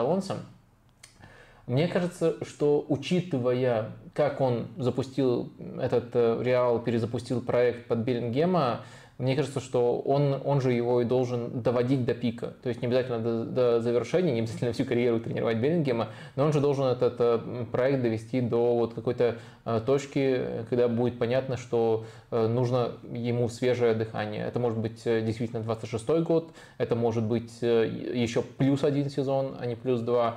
Но в любом случае Карло Анчелотти, мне кажется, наверное, если уже искать, вот допустим, существует в мире хейтер Карла Анчелотти. Я не могу представить этого человека, но, наверное, существует. Да, почему ты можешь представить? Любой, ну, не любой человек, но кто-то из тех, кто не хочет Суперлиги. То, что Карл Анчелотти публично говорит, что он за Суперлигу всеми руками. Ладно, э, ты облегчил задачу Это представить э, хитро Карла Анчелотти. Но вот, допустим, есть такой человек, который не хочет, чтобы он э, продолжал тренировать сериалы и вообще остался без работы. Мне кажется, что даже если уже следовать этому пути, то в конце прошлого сезона это было бы уместное решение. А вот сейчас, особенно если вот, а мы видим, что такая возможность была, была возможность его убедить остаться, сейчас, когда такая возможность была, мне кажется, это абсолютно а, правильное решение. И и, наверное, еще просто дополнительный повод э, просто поаплодировать ему за работу, которую он проделывает э, в начале этого сезона. И забегая вперед, у нас нет в списке этих вопросов подобных, кто будет тренировать кого-то, кроме вот Реала. Еще, наверное, это важно просто потому, что это большой клуб. И э, ну, Анчелотти, понятно, контракт заканчивался, классная работа. И еще потому, что заканчивается контракт у ряда игроков, которые ассоциируются с поколением, э, всем поколением Реала, это в первую очередь э, Кросс и Модрич, плюс это, э, я скажу во вторую очередь, Вадим скажет в первую, Начо и Васкис. У них тоже заканчиваются контракты летом. И здесь может возникнуть ситуация, когда нужно будет перестраивать еще раз. То есть перестраивали после ухода Бензима и прихода Джуда. Сейчас, если уйдет, допустим, Модрич и Кросс, ну, Кросс вроде как сейчас склоняется к тому, чтобы продлить еще контракт на год, а, но даже если уходит Модрич, это еще поиски одного человека, который может и вперед, и назад в центре поля, и или, опять же, поиск каких-то внутренних ресурсов. Это задача, для которой Анчелоти лучший э, исполнитель. Да, мне кажется, что э, вот в более-менее нынешней конфигурации с э, понижением, повышением значимости отдельных футболистов, ну и плюс, понятно, некоторыми трансферами, э, как раз-таки до 2026 года Реал и может существовать. Модрич может через сезон, может сейчас уйдет, но на самом деле у Реала был продолжительный отрезок, когда без него обходились. И даже это создавало некоторую почву для Э, напряжение, э, ну, то, что вот такой футболист э, не играет. Если, если ты помнишь... В этом году ты имеешь Да, в, в, в этом году, да, да, был отрезок, когда Кросс играл, там Камавинга играл, Вальверда играл, ну и Беллингем тоже. И это было вот ближе всего к основному сочетанию, плюс еще Ой, я, я, я как Анчелотти Камавингу и Чуамини перепутал. Чуамини был очень важным на этом этапе. Чуамини, Кросс, Вальверда и Беллингем, ну плюс Камавинга на подхвате еще, он может в том числе в центре играть, а может лево этого защитника. Ну и Модрич в числе прочих, но не в статусе железного игрока основы. А, что касается Кросса, он помоложе, и мне кажется, что он будет играть а, именно в реале будет заканчивать карьеру и будет играть просто до того момента, пока чувствует, что ему комфортно. Сейчас он проводит один из лучших сезонов, в принципе, поэтому я думаю, что на этот контракт будет у него продлен, но дальше он такими ежесезонными продлениями контракта еще может играть достаточно долго. А, следовательно, к уходу Модрича Реал готов насколько, настолько, насколько можно быть эм, готовым, то есть уже прощупывался реальный вариант игры без э, Луки Модрича, и это с учетом фактора Беллингема не выглядело чем-то ужасающим. Э, при том, что Модрич э, это one love и все такое. Так что, да, я, я, я думаю, что э, тут как бы нет противоречия. Вот твой вопрос касался того, что это поколение закончится, может ли Карло Анчелотти перестраивать. Наверное, когда нужно будет перестраивать, то можно пригласить нового тренера. Но я думаю, что это поколение будет заканчиваться постепенно. Ну, но оно уже заканчивается да, постепенно. Кросс и Модрич, но это будет не такой резкий финиш, как многим кажется. К, к уходу Модрича более-менее готовы, хотя еще на годик было бы здорово его сохранить в реале. А к уходу Кросса, ну, мне кажется, он может до 26-го спокойно играть, хотя, конечно, я уверен, что он будет э, каждый раз себе оставлять эту лазейку, ему максимально комфортно на сезон продлевать контракт, э, и он э, с таким немножко нестандартным мышлением, он, мне кажется, более рефлексирующий, чем другие футболисты, и каждый раз он себе задает эту точку. Действительно, я хочу еще играть, и вот э, он не играет просто так, он играет осмысленно, и решение о продолжении карьеры он всегда принимает осмысленно. Но я думаю, что он будет интриговать, интриговать, но каждый раз контракт продлевать еще до 26 года вполне может э, оставаться частью Реала. Так, давай к следующему вопросу интриги перейдем. К Реалу мы еще косвенно вернемся, конечно. Появляются ли, появятся ли новые клубы? Это тот вопрос, который ты сформулировал. Сейчас надо будет его как-то раскрыть, Вадим, тебе почетче. Появятся ли новые или выживут старые, э, и выживут ли старые команды для гиков и тренеров? А, Слушай, ну я же не так формулировал. Это я, это, я, я, это я уже пытался это как-то в мысль э, сформулировать. Да. Как у тебя было, я так и, и не понял. Я, я какой-то кал выдал, а ты сформулировал мысли из этого. Спасибо большое. Я давай попытаюсь, может, смогу. Что ты хотел сказать, да? А, ну, я сформулировал, э, как мне кажется, на самом деле попроще. Будет ли э, феномен э, Дезерби актуальным и модным к концу этого года? То есть, что, в какой точке мы пребываем да, сейчас? Что это значит? Да, в какой точке мы пребываем сейчас? Я думаю, что э, так называемый феномен э, Дезерби можно вполне описать. Это означает то, что сейчас, когда ты спрашиваешь э, у тренера из любой периферийной лиги, из тренера даже из большинства топовых лиг, у кого ты учишься, то в числе прочих, помимо там, ну, очевидных ответов Клоп Гвардиола, возникает неочевидный, исходя только из результатов, это Дезерби. То есть мы обсуждали по ходу сезона, например, круглый стол тренеров из разных лиг. Sky Sports его проводил, uh-huh. и там Дезерби постоянно упоминался как ориентир. А, мы, даже не мы, это мне рассказывал Саша Дорский, то, что когда он каждый раз общается с тренерами из РПЛ, сейчас Брайтон тоже всплывает как ориентир, у которого учатся и раньше таким клубом была Аталанта. То есть, э, грубо говоря, вот именно влияние, не результаты, а влияние, которое за счет э, стиля, за счет э, Э, инновационности, за счет того, что относительно своего ресурса ты достигаешь больших результатов, э, э, оказывая, вот это влияние, которое сейчас оказывает Брайтон на Дезерби, оно субъективно, но если все эти грани субъективного пощупать, оно бесспорно. То есть можно сказать, что это явно клуб номер один, каким ранее действительно была Аталанта. Вот именно вот под э, такое описание. Но, следовательно, вопрос заключается в том, э, сможет ли кто-то, и мне кажется, это, кстати, вот аспект, где мы можем интересно порекомендовать разные неочевидные команды, э, сможет ли кто-то вытеснить Брайтон из этого вот статуса. Это касается и некоторых внутренних проблем Брайтона, насколько хорошо у них все будет с игрой, с результатами. И это касается прогресса других подобных клубов. Ну, слушай, я думаю, что когда вот я все пояснения дал, должно быть все-таки понятно. А, Можешь да, заверить. Тогда я сейчас одну, одну деталь. А, Тоттенхэм просто как бы подходит под это описание? А, под описание команды, которые будут э, таким образом, э, на которую таким образом будут э, смотреть, мне кажется, как претендент, да, подходит. И, кстати, это, по-моему, просто идеальная интеграция для матча Брайтон-Тоттенхэм. Нам никто не проплачивал, но если вы хотите посмотреть какой-то матч в записи, а вот из э, всего праздничного периода, мне кажется, если вы выберете матч Брайтон-Тоттенхэм, вы не пожалеете. Там действительно две команды играли в э, футбол. Праздничный в праздничный футбол и в футбол, который воспринимается как искусство. В футбол максимально осмысленный, максимально смелый.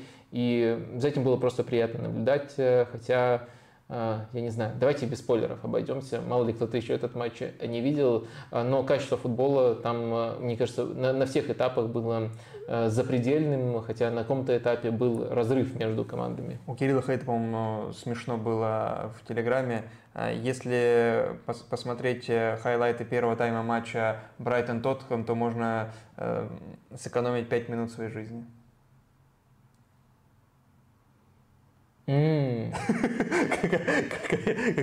Какая ловкая пауза. Ну, Если взял паузу, уж держи, правильно сделал. А, дошло, дошло до меня. Ну, допустим, мы сформулировали и поняли э, друг друга, но э, ответ-то будет у тебя дан какой-то, какой-то прогноз на по поводу этой интриги? Ну, здорово, Появится что ли? ты... Или, и вот кроме вот того, что я придумал, ну, как придумал, я уточнил, просто как бы... На самом деле, а, я поясню, что для нас самое главное поставить вопросы, а не обязательно, это, это да. Э, не обязательно на них отвечать, ну и не факт, что наши ответы самые правильные, но вот э, на что мы претендуем, так это на то, на то, чтобы интересно и качественно сформулировать вопросы, которые перед нами этот год ставит.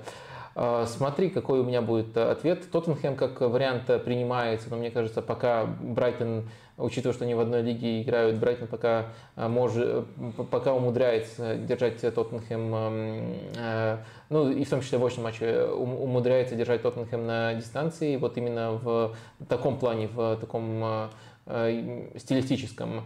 Но Тоттенхэм, безусловно, один из претендентов. Может быть, Тоттенхэм еще немножко сковывает то, что к ним отношение не как к маленькому клубу, который в стильной манере Э, что-то строит, и что может копировать практически каждый при правильном подходе, э, может к ним отношение в большей степени как к команде топовой или около топовой. И это может немножко вот их сковывать. И мне кажется, в нашем соревновании это скорее минус, а не плюс, э, потому что большинство команд это все-таки маленькие команды, просто их больше в футболе.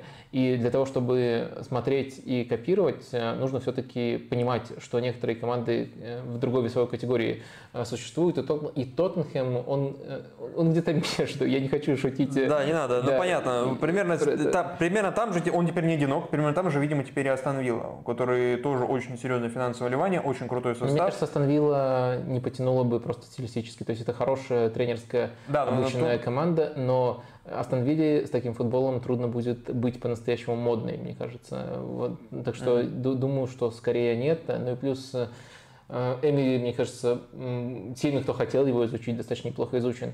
А, ладно, моя команда. Да, да, да, да, да какую-нибудь. Я, я думаю, что Жерона может стать такой командой. Э, ну, их просто успех э, громче.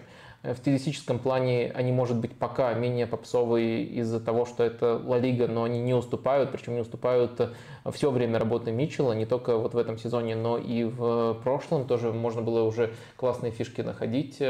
Мне кажется, единственное, что может, скажем так, пошатнуть тут позиции Жероны, это то, что сам стиль Жероны, он э, чудовищно вариативный в хорошем плане. То есть у них есть один и тот же базис игры без мяча, там 4-4-2 с э, неплохим прессингом, но если мы говорим об игре с мячом, то есть всегда желание доминировать, э, желание играть с мячом, желание продвигать, вертикализировать игру. Э, и для этого просто очень часто используются разные с точки зрения деталей схемы. То есть структура еще может плавать в зависимости от соперника. И у Брайтона чуть больше последовательности. Э, то есть, если брать просто вау-эффект и там, соотношение ресурс-результат, то мне кажется, Жирона уже не просто не хуже, она уже превосходит. Но, может быть, Брайтон чуть больше дает материал материалов чуть более годен для копирования, поскольку они, понятно, тоже проявляют определенную гибкость, но э, в целом они более последовательные от матча к матчу, а у Жирона есть как бы рамка, в которой они обитают, э, атакующий футбол, э, игра в пас, и это все всегда есть. Но как именно они это реализуют, и банально какая у них структура владения будет в ближайшем матче, Тут может все меняться от встречи к встрече, и я думаю, что это может их немножко сковать. Так что, ну, для меня, конечно, вот Жирона главный, главный конкурент Брайтону. Тут, э, что касается проблем Брайтона, я не вижу э, чего-то долгосрочного. Вот сейчас Ступиньян вернулся, уже вколотил, блин, я обещал без спойлеров, э, вколотил кому-то. Это было вчера, что ты уж... Да, ладно. Вколотил тот. Ты тут рассказывал, что параллельно происходит матчи Наполи Монса и не боялся вообще, а тут вчерашний матч такой, так оберегаешь его. Ну, потому что, ну, кто будет смотреть Наполи Монса? Ну, ну, ну ребята, с вами что-то не так, если вы будете в записи смотреть Наполи Монса и не являетесь болельщиком Наполи. Кстати, я сам буду смотреть. Но, я, я бы тоже посмотрел, но раз ты скажешь, что все это... Но мне просто, ну, у меня просто ощущение, что Наполи может любой матч сделать. Ну ладно, я уже проговорил, чем они могут любой матч сделать. А, Ступинян уже вколотил Тоттенхэму, вернулся. А, очень важное отсутствие было. Практически все пробуксовки Брайтона объясняются просто тем, что у них очень-очень много травм было. Глобально эта команда в порядке, и даже еще новые грани открываются. Например, против Тоттенхэма я не думаю, что это спойлер, поскольку он даже не касается хронологии матча, они использовали схему с ромбом, то есть без вингеров, и это немножко другая динамика относительно того, что они постоянно показывают, и то есть э, Брайтон тоже становится, э, постепенно эволюционирует, э, и я думаю, что сам Брайтон своих позиций не сдаст, и для того, чтобы их переплюнуть в этом отношении, нужно будет что-то уникальное показать. И вот такой командой, как мне кажется, может стать Жирона, твоя ставочка на Тоттенхэм тоже принимается. Но... Да это не знаю, я просто уточнял, но а, ну, извини. пусть будет ставочка, извини. хорошо, ладно, если нужна ставка какая-то. А, да. А, ну, ну, наверное, да, пусть так. Ну, Дальше не знаю, может еще Болонью упомянем? помянем. А, в каком контексте? Помянем, я, так, я, я, да, да, я так э, понял, что это должны быть э, все-таки э, команды с небольшого рынка, на которые, но которые могут задавать некий тренд и на которые можно ориентироваться таким же командам с небольшого рынка. Э, рынка по ресурсам, я имею в виду. Э, Болония задает какой-то тренд или копирует какой-то тренд, который уже существует, потому что есть команды, которые тоже успешно выступают, ну, ну и относительно успешно, та же Монса, например. Но Монса скорее копирует, чем создает что-то свое. А Болония что-то свое создает? Да, да, мне кажется, что Болония очень интересно играет с мячом, мне просто кажется, что другие команды, которые мы упомянули, они просто лучше. И вот если копировать, ты, наверное, пытаешься что-то лучшее взять и дальше это максимально четко э, воплотить в жизни. Но у Болони бывают очень интересные идеи. Вот если свежего как раз таки в матче против Аталанты э, была классная идея, когда они использовали очень похожий прием на то, что делает Гвардиола там, со Стоунзом, Аканжи, только у них э, поочередно Э, опять же, против персонального прессинга Аталанты, это тоже важно, э, кого именно не пытались путать. У них поочередно э, центральные защитники ходили в опорную, как это делает Стоунс и Аканжи. То есть новый элемент был именно связан с тем, как они, как они чередуются. Если посмотреть на самом деле а на другие элементы, на, на то, что делает Болония в других матчах, то очень часто похожая динамика у них э, на флангах. То есть есть э, очень четкое распределение, что один в центре, другой дает ширину, но кто, кто есть кто, крайний защитник, либо вингер э, в разных эпизодах может меняться. То есть Болония, как мне кажется, если пытаться сформулировать, это структурный футбол, где структура поддерживается, а позиционные ротации – выходят, э, пытаются, по крайней мере, пытается их Тиаго вывести на новый уровень даже относительно клубов, эм, которые э, давно играют вот в такой манере, у них меньше этого движения, и может быть от того, что движения меньше, наоборот, э, они чувствуют себя комфортнее, каждый чувствует себя на своем месте, каждый знает идеально свою роль. А вот Болония пытается совместить универсальность с позиционной структурой, и это порой выглядит очень необычно, у этого точно есть плюс такой, как непредсказуемость, но этого может быть и минус. Ну, то есть футболисты должны быть, ну, жутко универсальными для того, чтобы такой футбол потянуть. Болонию всегда интересно смотреть, но в то же время, если брать именно конечный продукт, у них неплохо складываются результаты, но я бы сказал, что все-таки Болония играет э, не на четверку. Ну, то есть э, не на четверку в серии С какой а. стороны?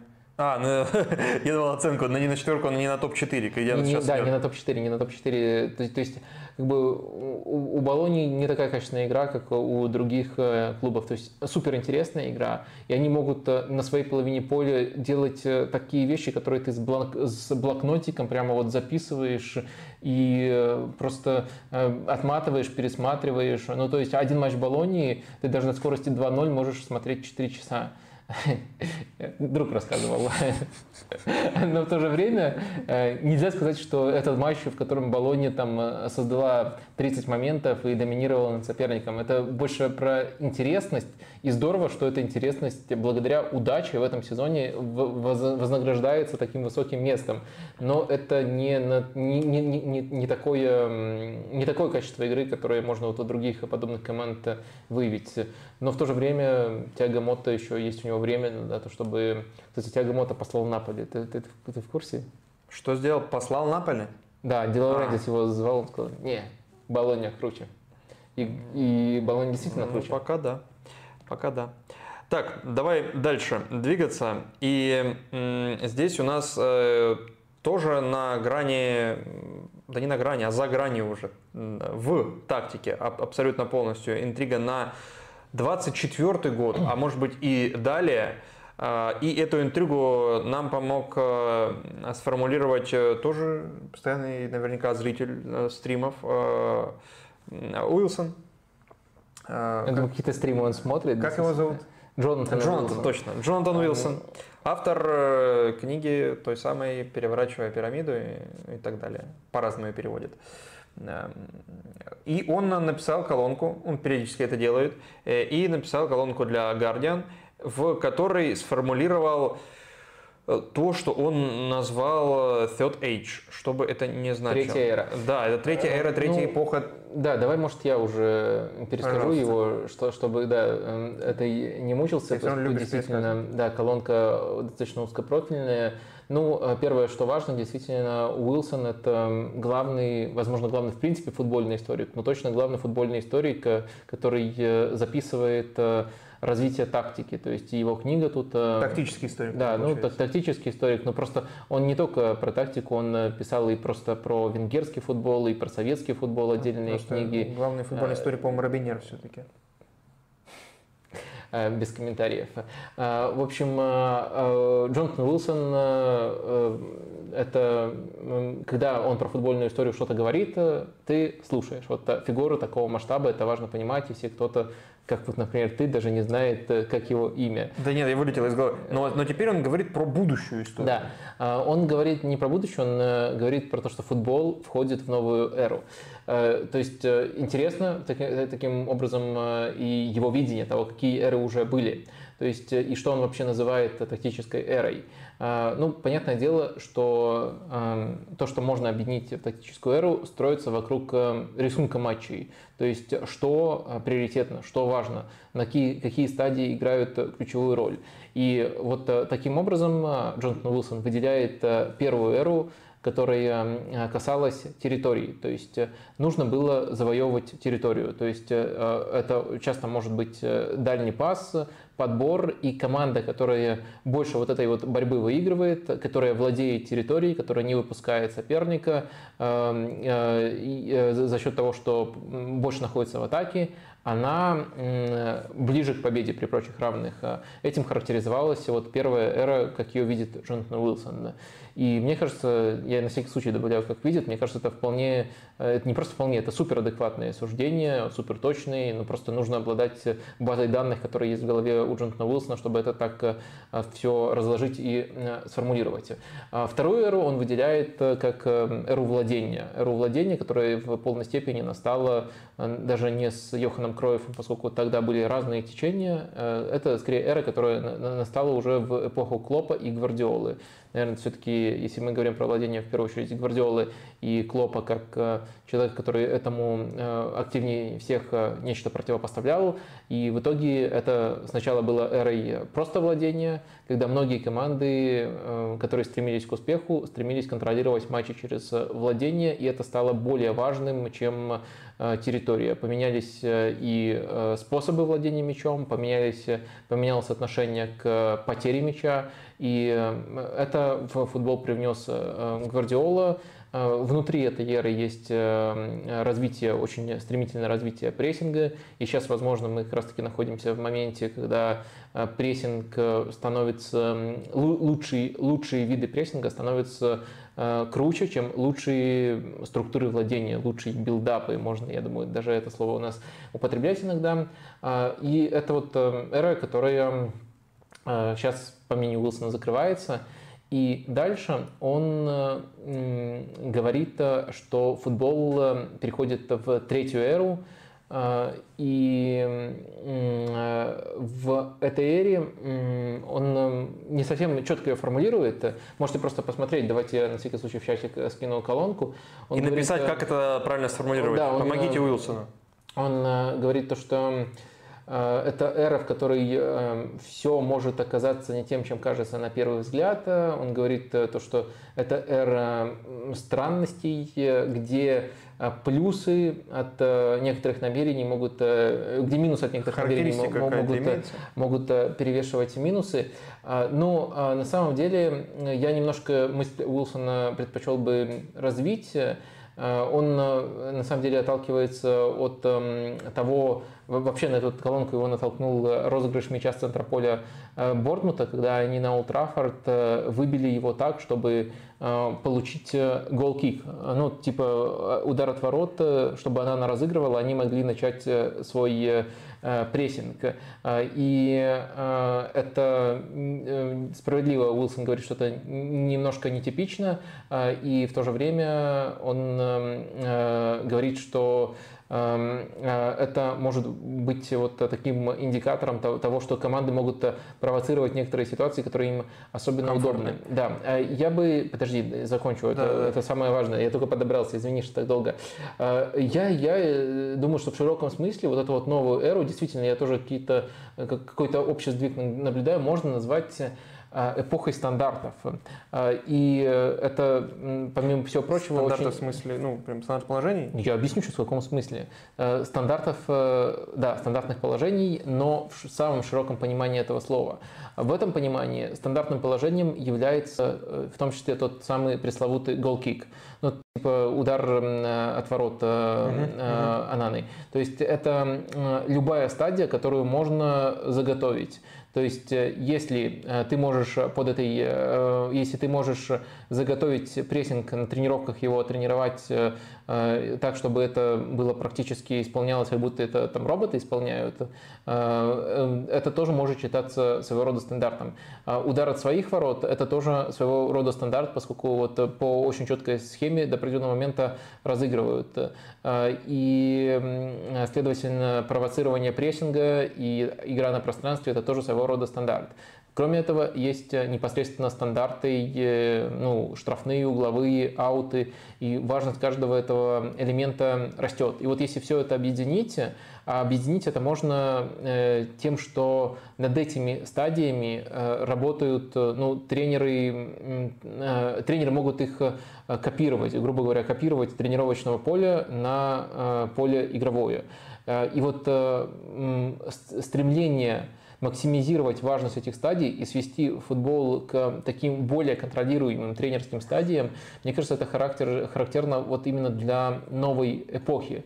То есть если раньше, даже вот в эпохе, которая, которая тоже характеризовалась большим уровнем э, контроля, была рамка, то есть э, стремление обучить мышлению позиционного футбола, допустим. Вот Гвардиола учит э, мышлению, а дальше игроки э, все еще очень много могут решать сами то новая эра – это скорее про заготовочки э, и чуть ли не доведенные до эм, идеального повторения каких-то каких наигранных ситуаций, больше про заучивание, чем про обучение. Вот в этом, мне кажется, принципиальная разница.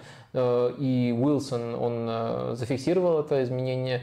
Мне кажется, что вот таким образом можно его сформулировать, э, хотя вот напрямую сам Уилсон до этого, до, до этого не дошел в непосредственно своей колонке, и может быть он прав, может быть не нужно быть тут таким радикальным выводом, но это вот натолкнуло меня на такую мысль, и мне кажется, что вот новая эра футбола, в которую мы, возможно, войдем в 2024 году окончательно, а некоторые элементы видны уже сейчас, она вот э, таким образом будет формулироваться. И это, конечно, хорошо накладывается в том числе на те вещи, в которых э, футбол относительно других видов спорта немножко не добирал. Если мы сравним их с, именно вот с американскими видами спорта, как, как тактика существует там, то в футболе было все-таки был еще вот простор, который можно таким образом реализовать. Это именно то, что я хотел сказать. Ведь э, таким образом европейский футбол превращается в американский футбол, который соткан из стандартных положений. Любое игровое действие – это стандартное положение. Но он никогда не превратится на 100% в да, но, да, да, да. футбол. Но я понимаю, это все равно скорее, движение от хаоса к порядку. Э, скорее намерение. Э, на, это намерение, более упорядоченный футбол. Да, намерение получать больше таких стадий, но и, следовательно, ну, иметь да. максимально четкий плейбук, раз мы уже зашли ну, да, в эту территорию, да. Э, плейбук на такие случаи. Ведь стандарты имеются в виду и, и ну, от своих ворот тоже стандарт. Э, и если ты команда о, типа Сити, типа Брайтона, типа Арсенала, команда, которая любит э, владеть мячом и при этом находится в третьей фазе, э, третьей эре по Уилсону, то это ты тоже будешь каким-то образом искусственно провоцировать такие положения, чтобы можно было разыгрывать от своих ворот как можно чаще и таким образом доходить до чужих ворот. И ну тогда тебе нужно это, ну, это больше пунктов расписывать придется, естественно. Ну, больше стадий, потому что ну, дальше до чужих ворот, больше э, всяких сценариев э, предположить. А, по поводу прошлый стрим у нас шел в параллель матчу Шеффилд э, Вилла. И э, в ночи, э, глядя на ту игру, я э, сбросил Вадиму скриншот, если ты помнишь, скриншот розыгрыша Шеффилда после того, как они на 99-й минуте пропустили это остановило, и счет стал 1-1. Они там располагались прямо вот как розыгрыш от центра поля. Просто мне ассоциация такая же всплыла, как вот у Уилсона, с чего начинался его текст, вот с этого и моя мысль. С центра поля разыгрывает Шеффилд, который большую часть матча оборонялся, отбивался как мог, забил в итоге в меньшинстве каким-то чудом, э, и э, пропускает от Астон и становится как будто с Денекземон их тренирует, прям вот сейчас в атаку побегут. И только один мудрец понимает, что их тренирует все-таки Крис Уайлдер, и, видимо, открывает этот плейбук, вспоминает, нам гораздо выгоднее обороняться и дальше, тем более в такой ситуации. И он просто выбивает мяч в аут, в аут, и никто не бежит там прессинговать еще. Все просто спокойно опять превращаются в, позиционную, в позиционную оборону. Э, позиционная оборона в такой ситуации – это тоже некий паттерн, некий стандарт, который может рассматриваться как своя сила и провокация вот подобными абсурдными, как кажется сейчас, во второй еще эре футбола тактического, э, э, во второй тактической эре, кажется, что это ну, как, как, какой-то бред. Просто нет, такое избавление от мяча. Нет, мне кажется, что позиционная оборона если ты после этого не прессингуешь, э, все-таки это не заготовленная стадия, то есть, э, ну, вернее, это э, сильно заготовленная стадия, но это не из плейбука, все равно там в зависимости от того, как, в какую зону идет соперник, нужно много решений принимать, и все равно это не такая запрограммированность, как в тех стадиях, о которых речи. То есть, если ты знаешь, как в точности разыгрывает соперник, ну, потому что ты изучал его до матча, mm-hmm. если вот это там розыгрыш своих ворот, то это и ты прессингуешь его, то это может считаться разновидностью стандарта. Позиционная атака, позиционная оборона – это э, скорее про рамку, чем заученность. Это обучение, а не зауч... заучивание. Вот э, все-таки, надеюсь, э, тут, да, не супер простой вопрос, но, надеюсь, все-таки проговорили мы это, вроде все понятно. Давай э, закроем опрос и будем двигаться дальше. Давненько у нас висит лучший выбор для Реала. Анчелотти, Хаби Алонсо, Зидан, кто-то еще? Угу. Давай зак- зак- закроем. Анчелотти набрал 61%. Хаби Алонсо 26%, Зидан 9%, другой 4%. А, то есть Анчелотти лучший выбор для Реала. Ну, наверное, наверное, такой притянутый опрос получился, как и тема немножко притянутая, просто потому что сегодня э, Флорентино Перес спутал нам все карты и э, объявил о том, что точно Карло Анчелотти остается, ну, вернее, объявил о продлении контракта. Да. А, еще одна интрига, и они даже две смежные интриги касаются о плотности календаря. И сначала давайте не про плотность календаря, а про событие, которое произойдет летом 2024 года. События игры э, сборных. И это чемпионат Европы 2024 года. Параллельно или там перпендикулярно будет проходить клубный, э, клубный господи, этот э, Копа Америка. И но мы сейчас остановимся на Евро 2024 года. Что для тебя в футбольном смысле является интригой Э, на евро ближайшем. Есть ли для какие-то интриги? Готовься, сейчас ты будешь говорить, поскольку э, меня евро не возбуждает, я никогда, ну то есть, да, на больших турнирах есть всегда спрос, э, мы там запускаем периодически какие-то шоу и все такое, но меня большие турниры не интригуют, не возбуждают, так как возбуждает клубный футбол. Я, по крайней мере, честен всегда на этот счет с аудиторией, то есть если я Э, на этом турнире работаю, я работу делаю добросовестно, но вот именно такой страсти, как клубный футбол, футбол сборных во мне не пробуждает, поэтому я тут очень коротко отвечу. Для меня главная интрига это, конечно же, что получится, что не получится у Нагельсмана. И даже тут можно было тут изгоряться и говорить, что домашний евро, какое там трансформирующее влияние, как там чемпионат мира шестого года он может оказать на э, культуру немецкую футбольную и все такое. Ну, честно говоря, не знаю, мне это не, не супер интересно, мне просто интересно классный тренер, э, уровень сборных, э, что у него получится, что он успеет, что не успеет, как он будет э, адаптироваться. Ну и да, еще была, конечно, интрига, будет ли Кай Хаверс левым защитником. Тут сам Нагельсман ее обрубил, сказал, что нет, этот эксперимент все-таки закончен. Но мало ли он говорит одно, а на деле будет немножко иначе. Может быть, в каком-то матче Кай Хаверс действительно хотя бы отрезочек сыграет левым защитником. Так что для меня э, интрига на Евро – это что получится, что не получится у как он будет к этому футболу адаптироваться, ну и какой будет э, э, у него результат. Вот я, наверное, одной ограничусь. И, ну, мы просто не могли вообще когда говорим про 24 год, не упомянуть евро. Но в целом я так скептически настроен к этому. Можно я правду скажу? Да. Территория правды?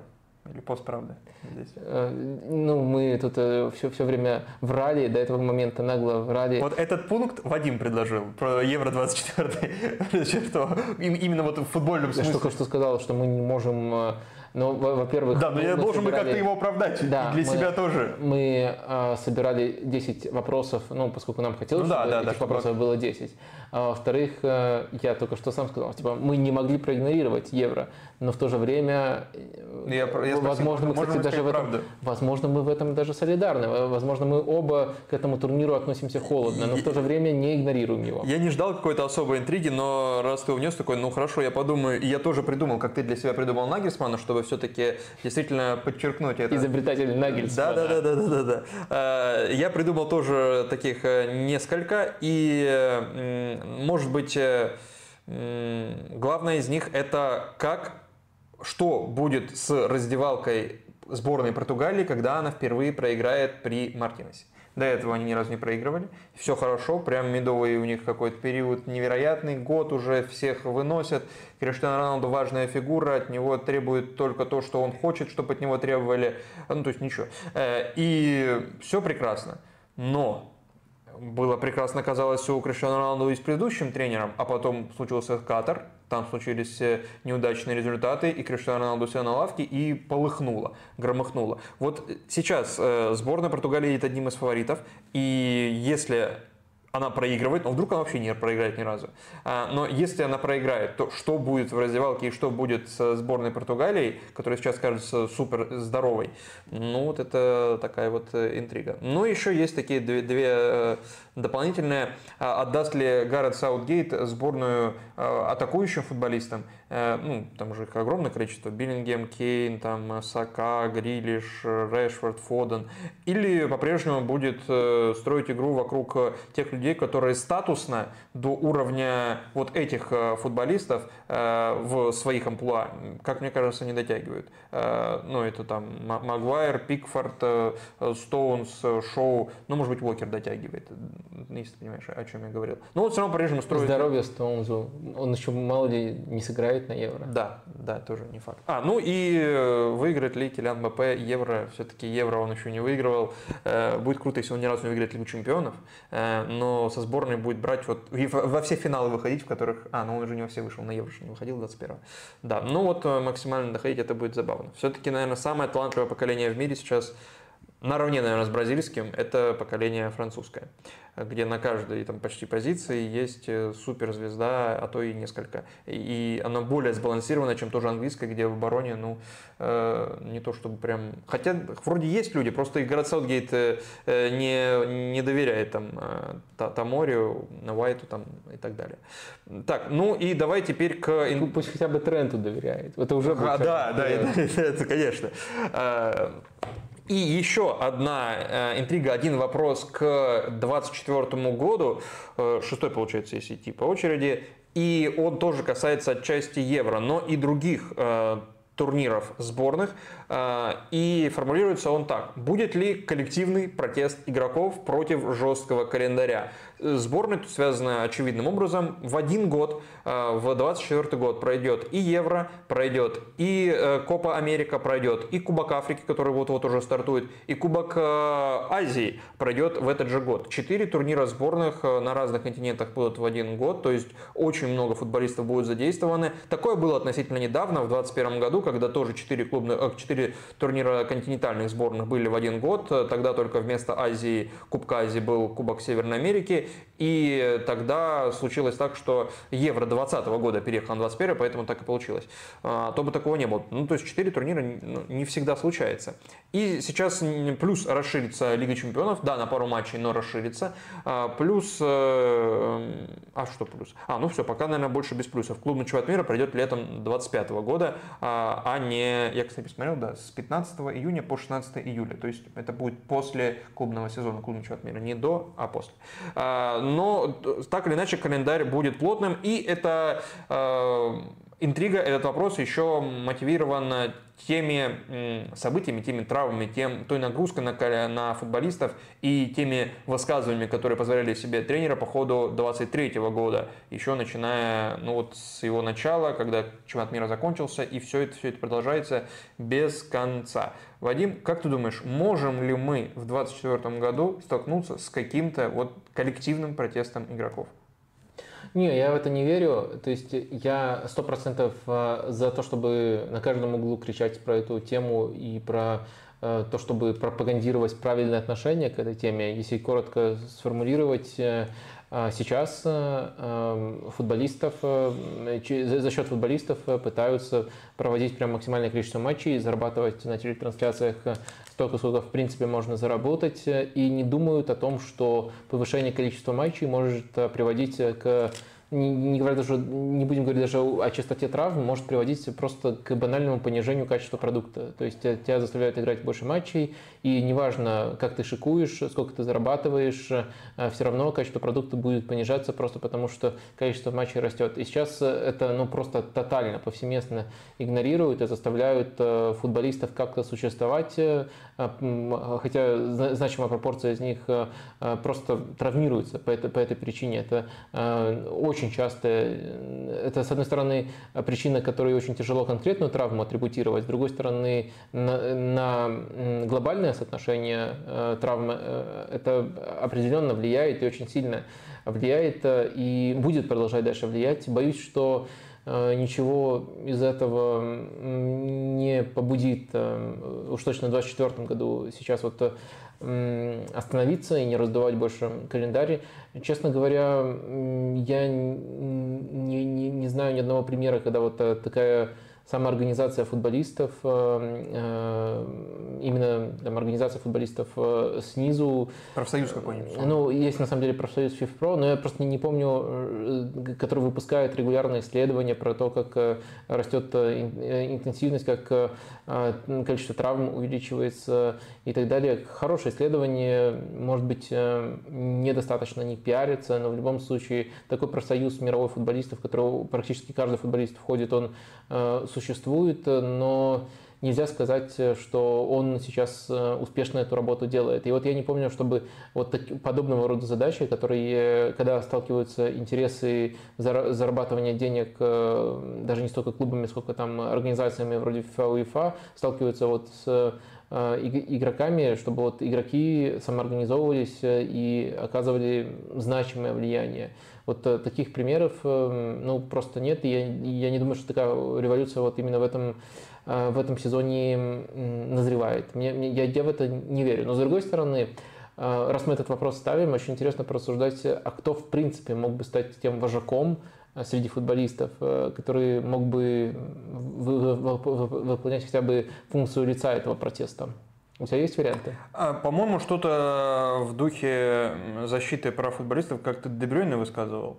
Э, просто из тех, кому могут, кто может быть авторитетом для большинства, мне кажется, неплохая фигура. Или кто-то вроде Ван Дейка, который, по-моему, тоже э, что-то подобное высказывал. Либо я его с кем-то путаю, либо нет. А ты не путаешь, потому что Ван Дейк это тот человек, которого я э, подметил именно в этой роли. У него был именно такой диалог с нидерландским журналистом, который транслировал все те самые низменные штампы. Ну, то есть э, не жалуйтесь, вы же столько денег получаете. И вот э, э, Ван Дейк ему э, очень конструктивно Э, объяснял и объяснил, во-первых... Э, Почему Лукашенко брал у него интервью, я не понял. Единственное.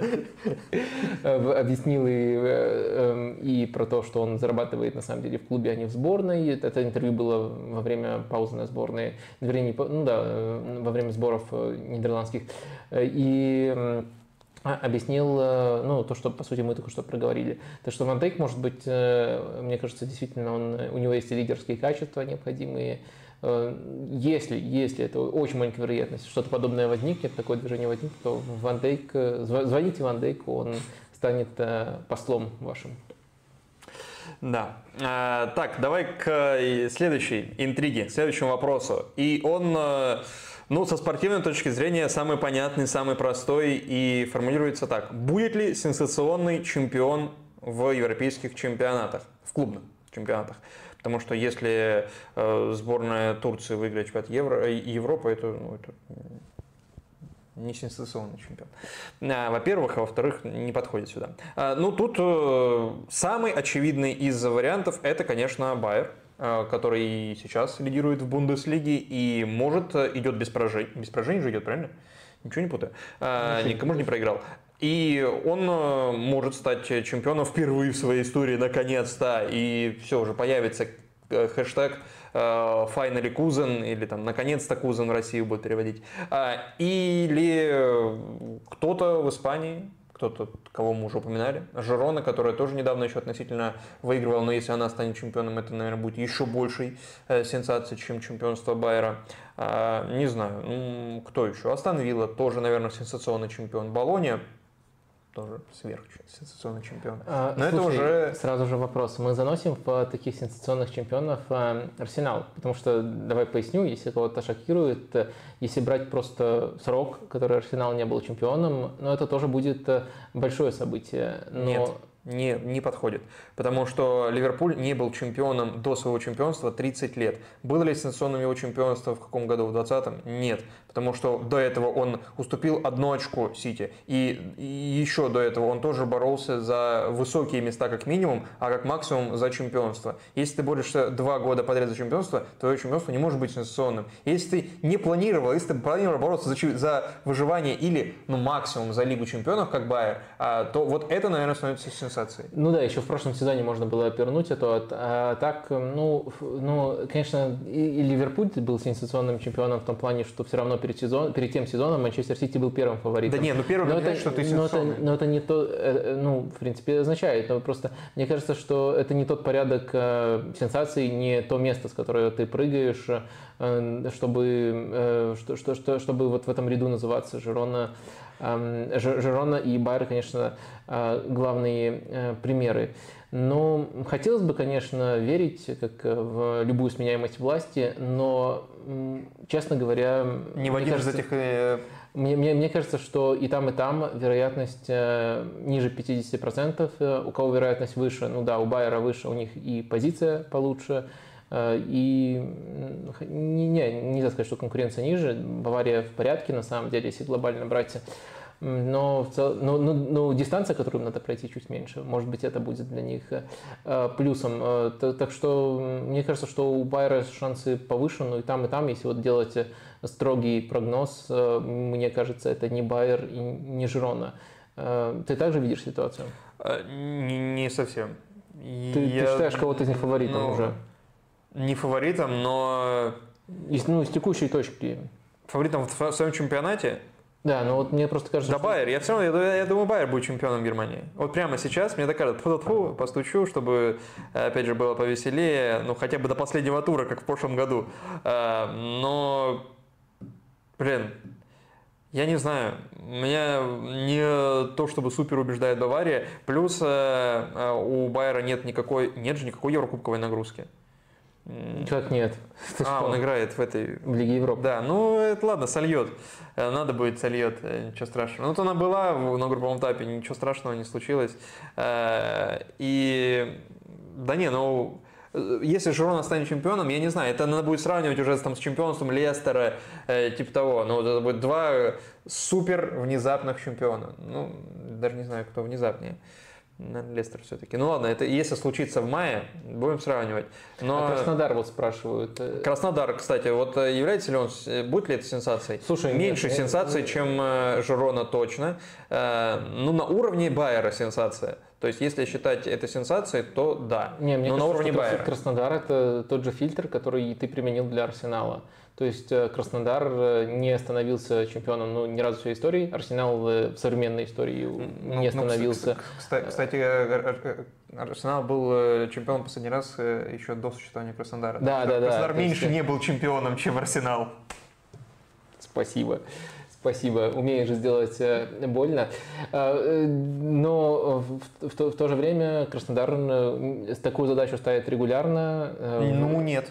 Вот такую задачу не ставит регулярно. По крайней мере, публично ни разу такое не было озвучено. И в этом сезоне тоже не было ни одним тренером, ни руководителем, никем, никогда. Слушай, ну тогда и Арсенал не ставит такую задачу регулярно, потому что, э, да, э, но, но Краснодар оказывается э, около тех позиций, там, в четверку. я говорю, это скорее Байер, это история Байера. Нет, это ближе к Арсеналу, чем к Байеру, если проецировать реалии. Но есть доминатор Манчестер Сити и Зенит, которые в рамках лиги очень Ну и тяжело Бавария. скинуть. Поэтому, конечно, никто за- за- заранее себе задачу повышать давление на себя не будет э, э, ставить. Э, Но в то же время, ну просто Байеру не из сезона в сезон участвует в дележе таких мест. Байер Как сейчас... Краснодар не- не сезон в сезон участвует в дележе первых трех мест. Далеко не сезон в сезон. То есть тогда мы обсуждаем Он просто... тоже пятерка, там шестерка. Тогда мы обсуждаем просто одинаковые клубы. То есть Байер и Арсенал в таком случае, в твоем понимании, тоже должны быть равны. Когда? Нет. Ну, равны в рамках своих чемпионатов. Нет, нет, а Арсенал был чемпионом, и Арсенал регулярно участвовал в э, Лиге чемпионов до последних там э, пяти лет, семи. А, Ба- Байер никогда не был чемпионом, Краснодар никогда не был чемпионом. А, Ну, э, никогда не был чемпионом, э, но Арсенал последний раз был чемпионом э, в 2004 году. Это очень давно.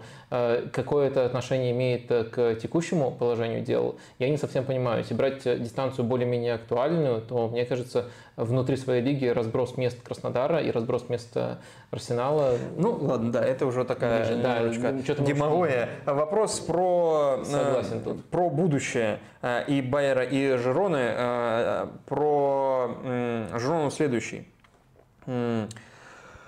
Доработает ли Митчелл до конца 2024 года? Это такой внутренний э, вопрос, внутри, э, внутренний вопрос к э, этой интриге. Тут несколько сценариев вижу. Почему главный тренер Жерона может не остаться в Жероне? А, его забирают из Жироны, кто-нибудь э, по статуснее побогаче, я уж не знаю, там разброс от Барселоны до, не знаю, ПСЖ или хотя бы Севильи, который тоже наверняка будет котироваться э, по-прежнему выше и статуснее, что бы там ни происходило в клубе, как бы он ни был организован. А, он остается в Жироне после сезона, э, неважно, становится чемпионом или не становится, а остается, в, чтобы сыграть в Лиге чемпионов, и просто продолжает работать, ну, примерно как, как сейчас Дедзерби. Чуть-чуть спадают результаты, немножко нестабильные они, при этом э, на, на, ну, его не увольняют. Или совсем... Я думаю, его ни в коем случае не уволят. Нет, совсем негативный, совсем негативный сценарий. Он остается, проваливается жутко в Лиге Чемпионов и параллельно не может играть на два фронта, плюс забирают летом кого-то из лидеров Жероны. Э, и э, в осенью он борется за выживание как может, и руководство Жероны принимает решение его уволить. Вот несколько сценариев вижу. Как думаешь, останется ли Митчелл в Жероне до конца 2024 года? Я вижу, честно говоря, меньше разброс сценариев. Я думаю, что не будет уже ровно такого спада, который мог бы э, всерьез э, побудить э, его увольнять. Мне кажется, даже если будет неудачное выступление в Лиге Чемпионов, его все равно не уволят. Мне кажется, что очень адекватное руководство у Жироны. Там частично Пере Гвардиола, брат Пепа Гвардиолы, частично Э, непосредственно сети группы. И помимо этого есть еще непосредственно человек, который президентскую должность исполняет, сейчас имя не вспомню, но, но, но тоже он э, всегда очень адекватными решениями отличался. Он, кстати, участвовал в построении Лавеса, который э, доходил до финала Кубка УЕФА и там играл с Ливерпулем. Но в любом случае, что, что Это было еще до последнего чемпионства Арсенала, кстати. Было, все, все, все так. В любом случае, мне кажется, что даже если будет то, что можно назвать провалом Лиги Чемпионов, э, все равно его не уволят. И, в принципе, для вот этой вот модели, которую пропагандирует Манчестер Сити, важно построение четкого стиля. И этот э, стиль у Жироны появляется. И Митчелл – это человек, который э, его построил. И в целом, если не случается какого-то супер разлада, который был, например, у Манчини в Манчестер Сити, там тренеров особо не увольняют вот в рамках этой системы. Я думаю, что чего-то подобного не случится. Э, и Жерон точно будет Мичела. То есть отсюда два варианта. Либо он остается работать в команде и доводит этот проект до того пика, э, до которого может довести, либо его перехватывает более большой клуб. Тут у меня, конечно, есть э, некоторый bias. Я склонен всегда желать тренерам не уходить на ровном месте, оставаться там, где им хорошо. А тренеры, следовательно, иногда думают иначе, думают э, о чем-то более низменном. Там, э, ну, это же... Э, в, вызов, это не это низменное что-то? Манчестер Юнайтед не зовут каждый год, денежку там дают побольше, и могут, может что-нибудь такое случиться. Но э, мне кажется, что очень комфортно себя Митчелл ощущает на своем месте. И чтобы это не звучало совсем голословным, я бы адресовал э, вас к тому, как он отчитывал Алейша Гарсии. Алейша Гарсию. Был очный матч с Барселоной, и Алейш Гарсия, комментируя слухи о том, что его может э, купить Барселона, сказал, что хотел бы играть там, но Митчелл его буквально оттянул за это. Ты что, мы выше в таблице, мы боремся за чемпионство. Э, так говорить нельзя, даже если ты так думаешь. Был у него такой паблик, Э, публичная речь такая. И, наверное, наверное, мне кажется, что он такую же, такую же планку должен к себе э, применять. Э, ты, кстати, сказал... Что-то там, да. Ты, кстати, сказал про то, что, возможно, идут лидеры, и действительно есть уже слухи активные Э, Савио, который официально даже принадлежит Труа, то есть другому клубу Сити группы, может оказаться непосредственно в Манчестер Сити. И мне кажется, в рамках вот роли под изоляцией, которая есть у Папы Гвардиолы, он готов уже сейчас приносить много пользы. Э, и очень много слухов про Алейши Гарсию, в частности, спрашивали уже у нас по ходу трансляции про его возможный трансфер в Барселону, усилит ли он Барсу. Если коротко, то мне не хотелось бы, чтобы он покидал Жирону, поскольку он э, супер крут в этом сезоне. Это глубинный плеймейкер, который ведет игру и контролирует там все ниточки, и его невозможно заменить. Это абсолютно, ну, в рамках Жироны невозможно заменить, абсолютно незаменимое звено. Э, и, по-моему, он абсолютно во всех матчах даже сыграл. Э, Причем, наверное, даже, да, вот я просто сейчас чекнул, 90 ли минут он каждый матч сыграл. Да, он 90 минут каждый матч сыграл. Он Э, супер незаменимый игрок для Жироны, и аналогов и близко не видно никаких э, ему. Э, Барселона усилит, хотя бы потому, что у Барселоны просто недобор на позиции в центральном квадрате, у них квадратом пул защиты часто располагается, и Олеж Гарсия будет играть вот в нижней части этого квадрата, допустим, там с Гюндаганом, либо с Фрэнки де Йонгом, и да, просто из-за того, как, как сильно не хватает футболистов э, по, по, по стилю, подходит идеально. Футболистов на, эту, на эти позиции не хватает, так что усилит. Я не уверен на 100%, что прямо войдет и вытеснит всех и порвет всех. Не уверен, что у него будет, э, так, будут такие же полномочия и такая же благотворная среда, которая у него есть в Жироне, но если отвечать просто в категориях усилит, не усилит, э, то да, конечно, усилит. Так, осталось у нас три вопроса к 2024 году. По мне они самые вообще э, интригующие и самые важные.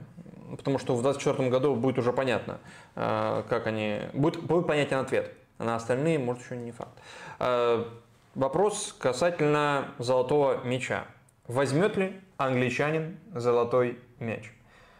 Выкатил очередной э, список, вот эту гонку, на, гонку за MVP, э, портал Go.com, который ведет какие-то свои... Э, Я хотел все только уточнить, а почему ты так холодно относишься к Деклану Райсу?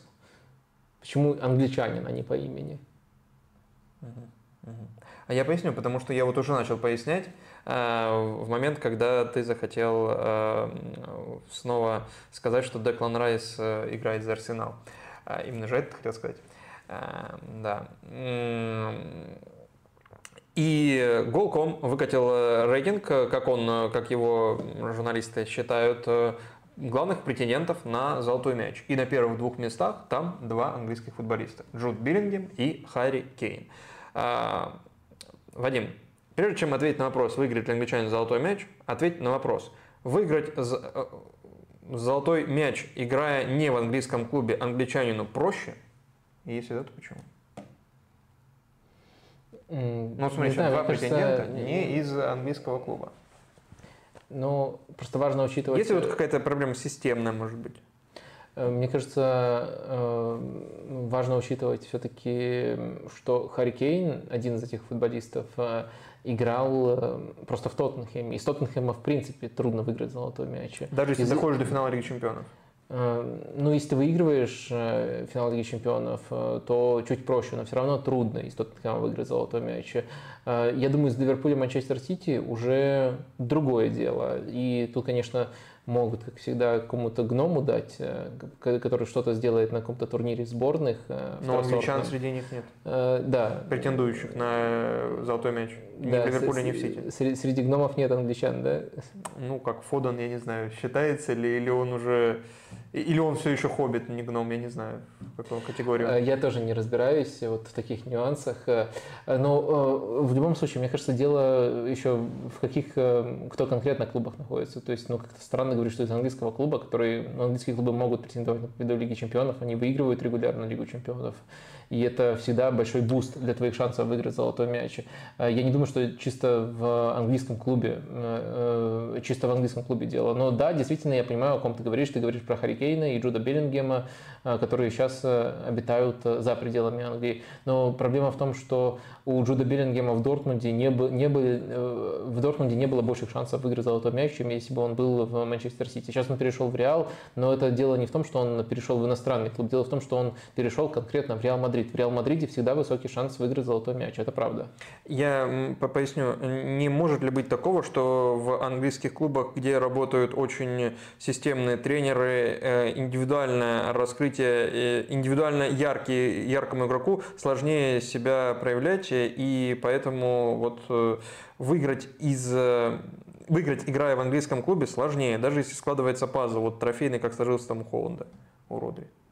Но он же не выиграл из-за того, что просто был Месси, из-за того, что посчитали да, более ну, важным, а не потому, что он играл в английском клубе.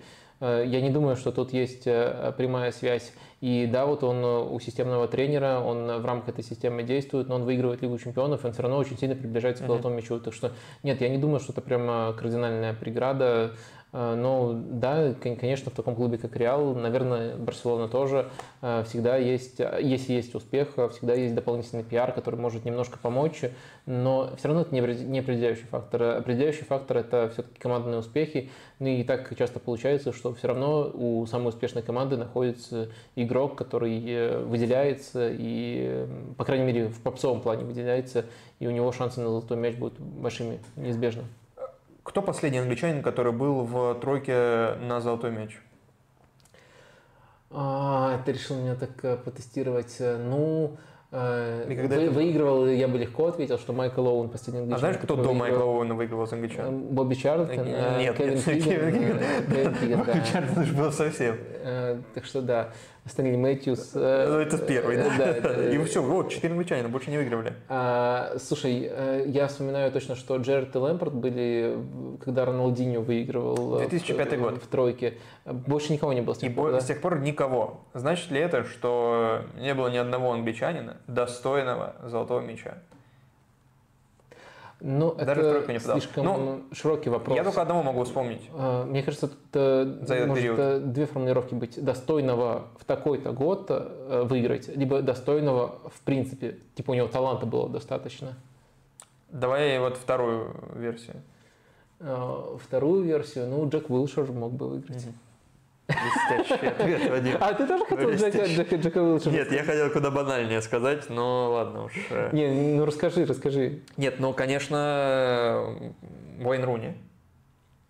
Ну да, действительно банальный. Просто Уэйн Руни э, попал в период, когда, ну и вот кто еще из англичан вот в этот период? Он попал в какой-то безвремени. Он, очевидно, главная звезда поколения, потому что Джарард Лэмпорт, они там на 5 лет э, старше, э, и все остальные там карики Джо Коулы тоже.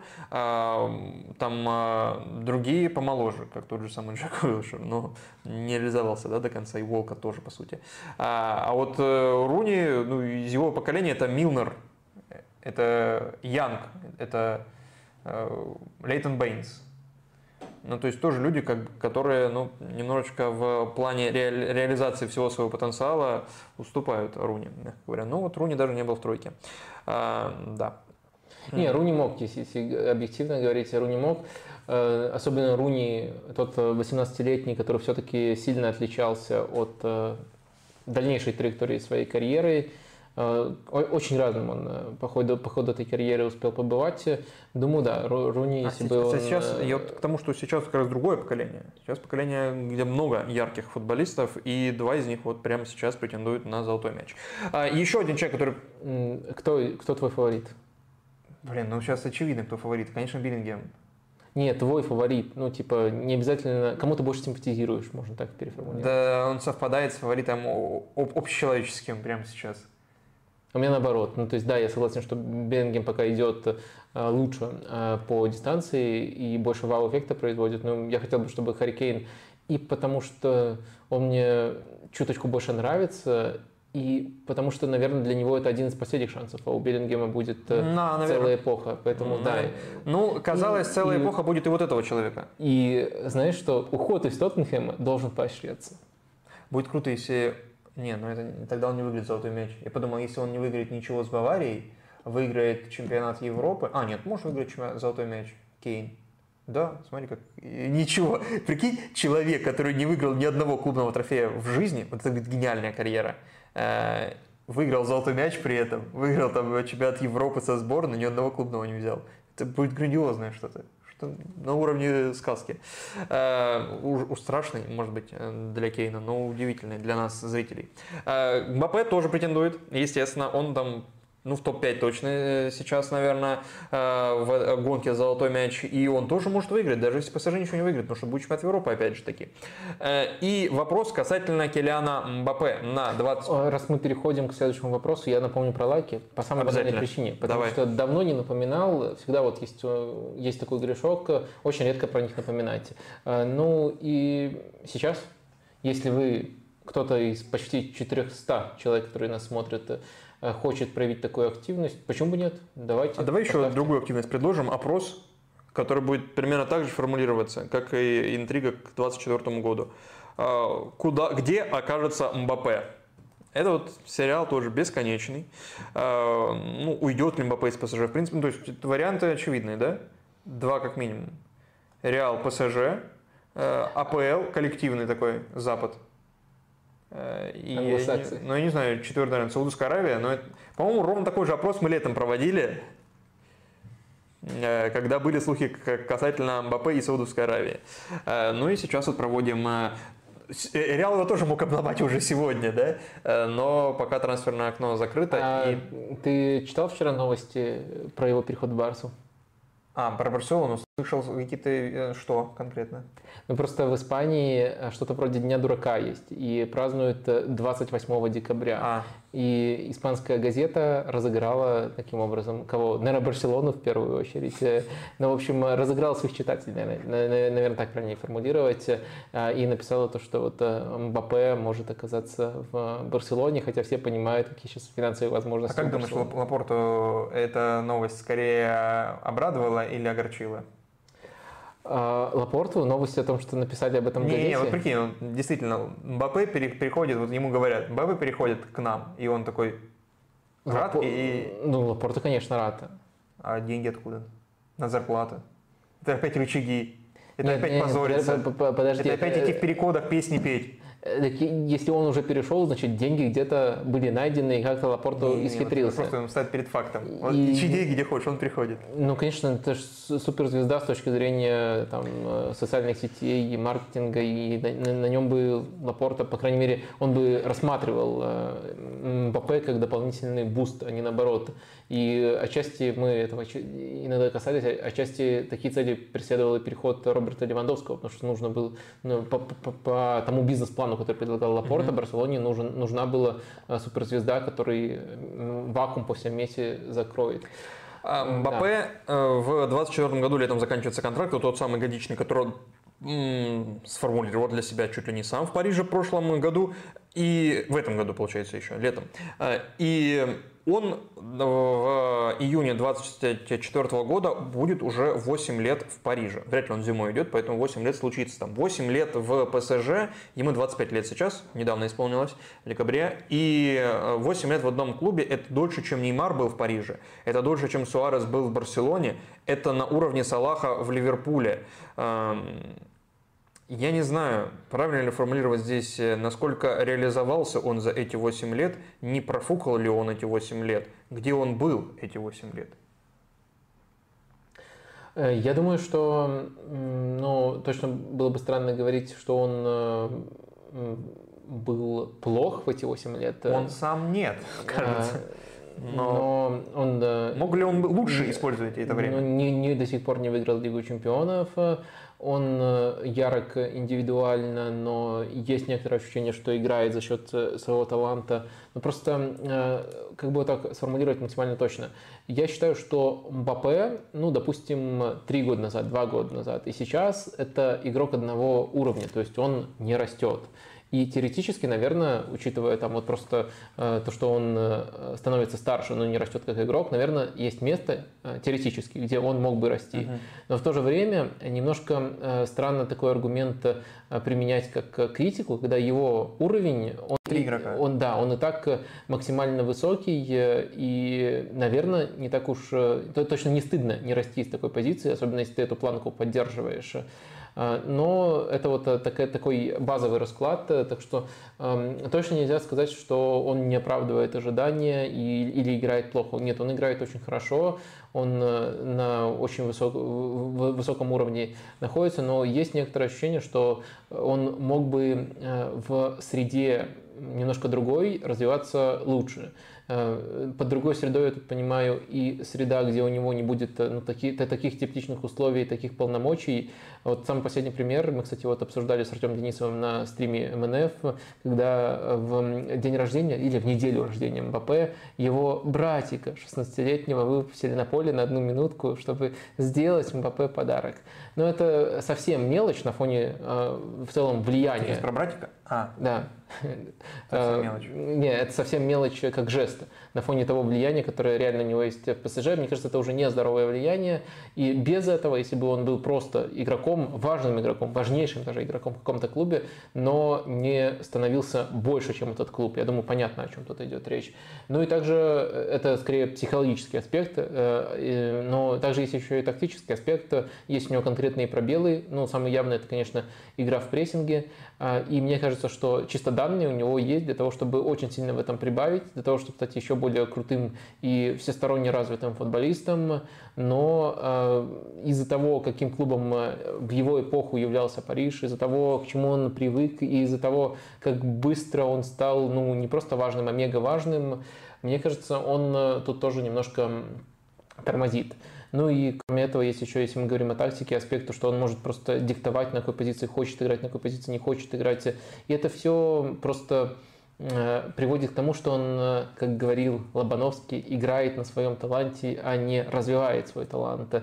Э, мне кажется, если не вдумываться, то можно и не нащупать эту грань, но если вдуматься, это очень важная разница. Когда тебя направляет тренер, ты можешь развиваться, чтобы соответствовать требованиям, которые он предъявляет. Когда ты сам диктуешь там, тренеру, клубу, кому угодно, где тебе удобнее, ты играешь на таланте, но не приумножаешь, не, не развиваешь его. И Шевченко вот э, в таком контексте говорил про Роналду Назарио, и как контрпример приводил Шевченко. Э, один развивает талант свой. Лобановский говорил все-таки. Не э, Шевченко говорил. Лобановский, да, Лобановский говорил. Эм, Роналду Назарио как пример МБП-образного футболиста, и эм, Шевченко как пример того, который свой талант развивает. И вот мне кажется, что мог бы стать ну, он уже стал как Роналду Назарио, МБП, а, но могут стать еще немножко как Шевченко и выйти на принципиально новый уровень. Но это вот такая общая конфигурация.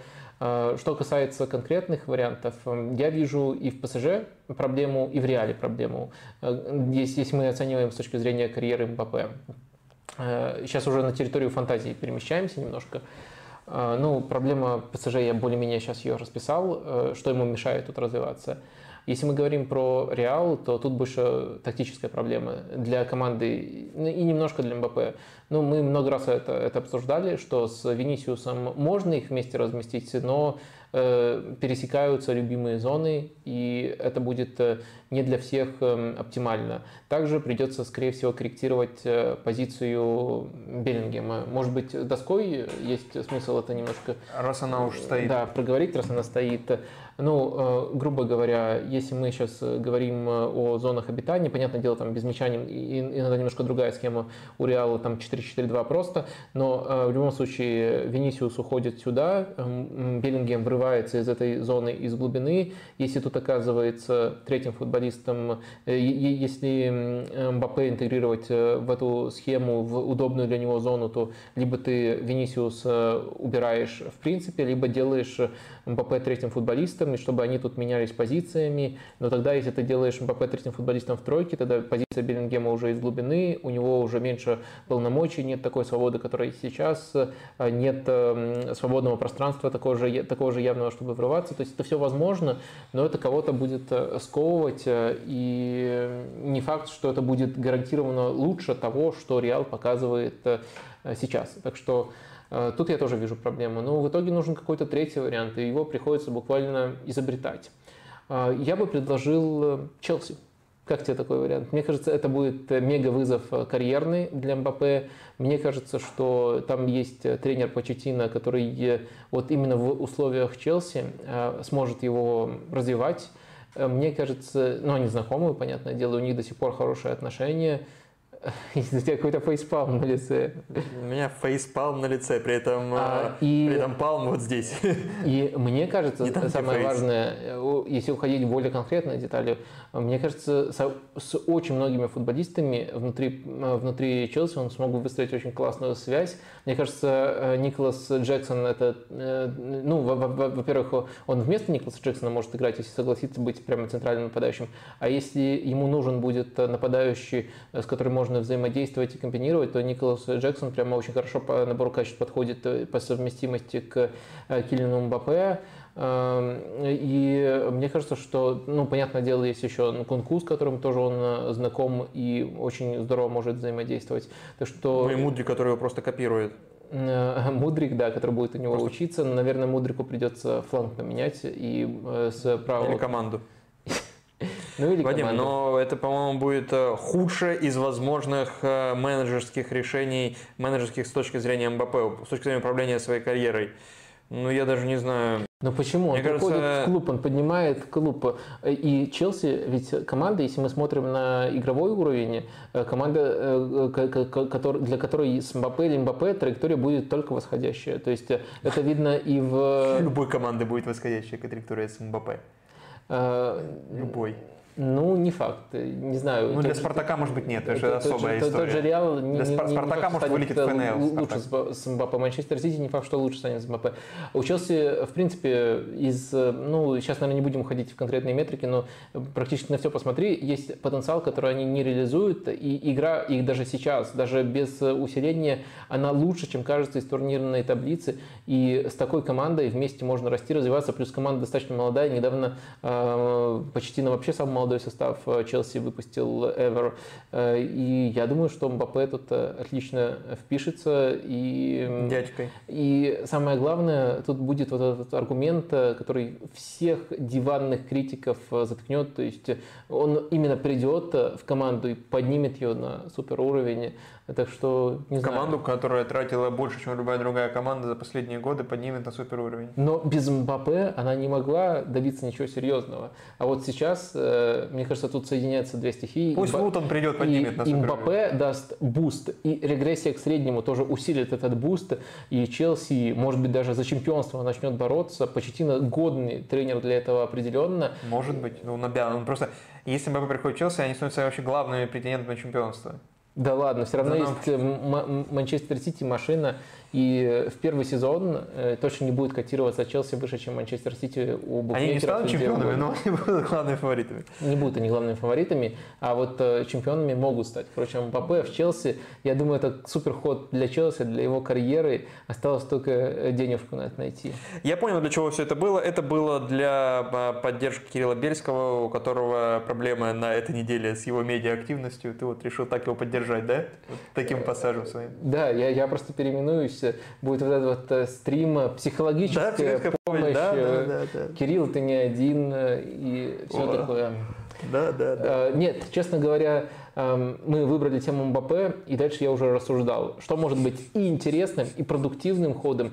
Но я старался учесть И смешным все... одновременно. Ну, для кого-то смешным. А это хорошо, если попало во все аудитории. Нет, я считаю, что я тут не старался, не стремился над кем-то, над Мбаппе поиздеваться или над Челси поиздеваться.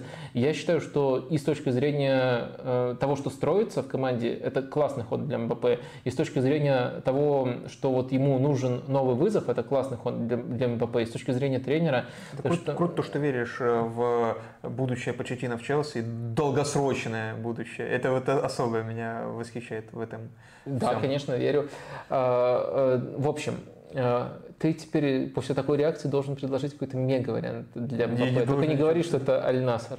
Нет, нет, нет. Но Ливерпуль или Арсенал, мне кажется, куда грамотнее с точки зрения развития карьеры МБП. Я понимаю, что у Арсенала там... Но он там может уже кое-что испортить. Да, я понимаю, но я сейчас с точки зрения МБП сужу. Uh-huh, uh-huh. Шаг для развития его карьеры, э, шаг, который мог бы быть и вызовом одновременно, э, и э, шагом вперед.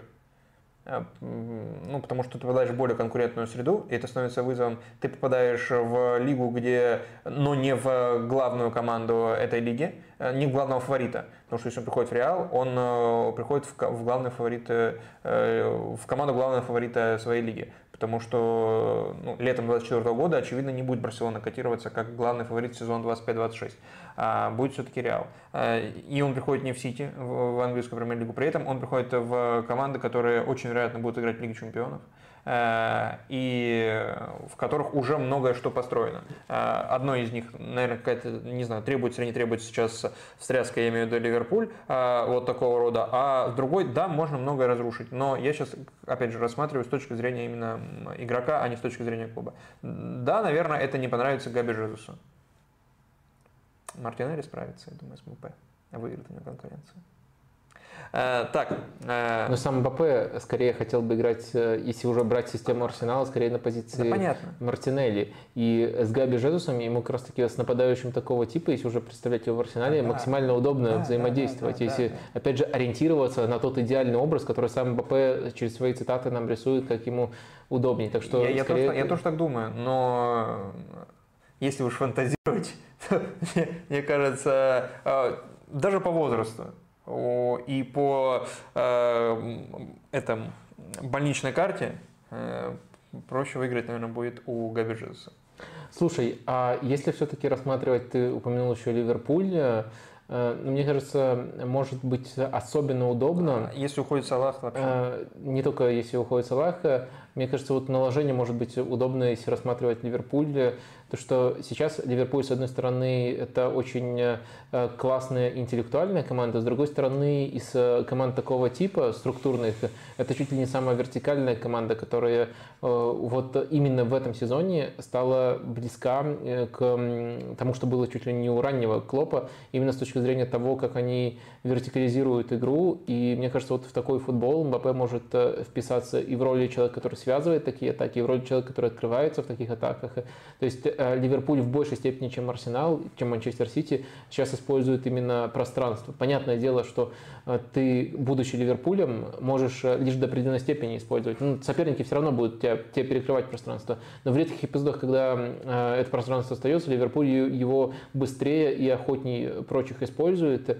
И мне кажется, по манере это могло бы подойти Мбаппе. Понятное дело, если Мбаппе если Мбаппе адаптируется под э, прессинг Юргена Клопа. Но тут сразу же вспоминается цитата великого Юргена «В команде не должно быть засранцев». Вот ты бы Мбаппе занес в эту категорию? Сейчас да, но я слышал, что изобрели там душ, и любого засранца можно превратить в чистоплотного молодого человека.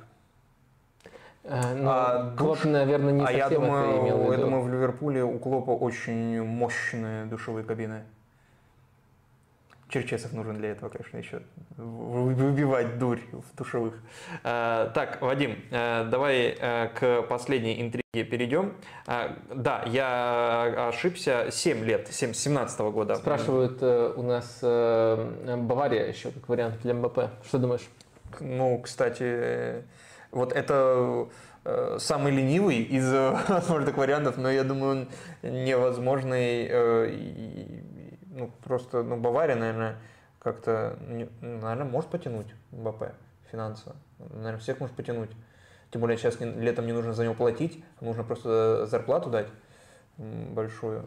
Ну, ну это э, вариант интригующий, но, но неинтересный мне. Ну, неинтересно. Ну, блин, ну что, ну Бавария и все. Тогда Байер точно не чемпион. Ну или Боруссия точно не чемпион. Даже Нуришахин, это ужасная новость для Нуришахина. Мбаппе, Кейн и Лерой Сане в текущей форме с Тухелем тренером. Блин, страшновато. Немного, немножко страшно. И Мусиала еще под ними. Ну, Мусиала, если наберет форму, скорее всего, наберет. Таланта у него очень э, много. Катастрофа. Ну, это, это что? Это будет ужасно. Это ужасно. А, так, а, да, МБП 7 лет в Париже с 17 года, получается, будет в 24-м, правильно? Ну да.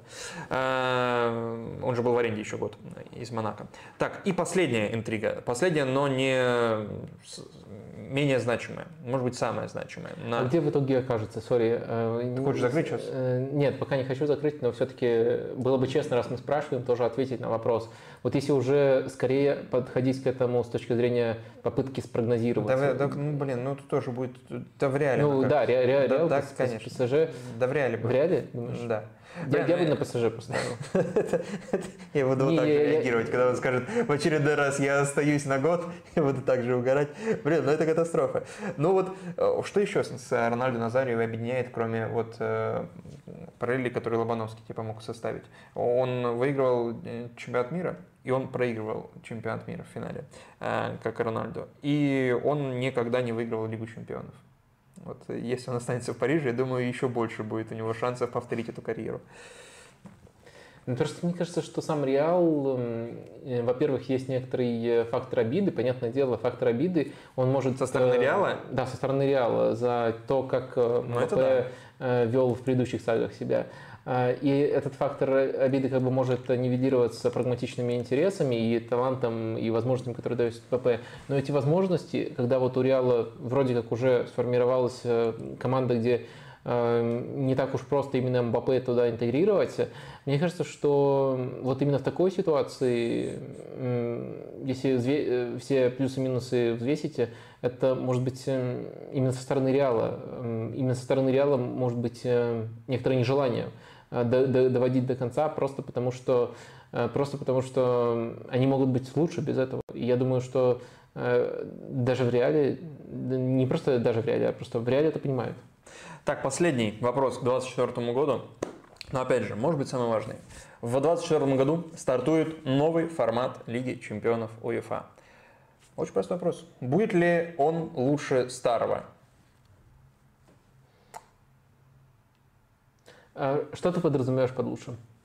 Вот Тут каждый для себя интерпретирует сам. И поэтому такое слово здесь употреблено. А лучше для зрителей будет ли его интереснее смотреть, э, чем предыдущий формат? Будет ли он э, лучше для команд э, с точки зрения определения более сильных участников плей-офф и исключение варианта, когда Наполи набирает 12 очков в группе, э, Зенит и не выходит из нее, а Зенит набирает 6 очков в группу и выходит из нее, или вообще там 7 7 э, участников 1-8 финала так, в том сезоне набирают меньше, чем Наполи, но выходят в, э, плей-офф, а Наполи нет. Вот такой ситуации ну, это будет исключено, потому что все будут в общем рейтинге. Но при этом это э, вызывает уже на уровне жеребьевки. Это будет вызывать ну, подрыв пуканов, Вадим, я думаю. Это будет вызывать, когда, например, там Реалу тому же попадется кто-то очень простой из э, первой, там, второй,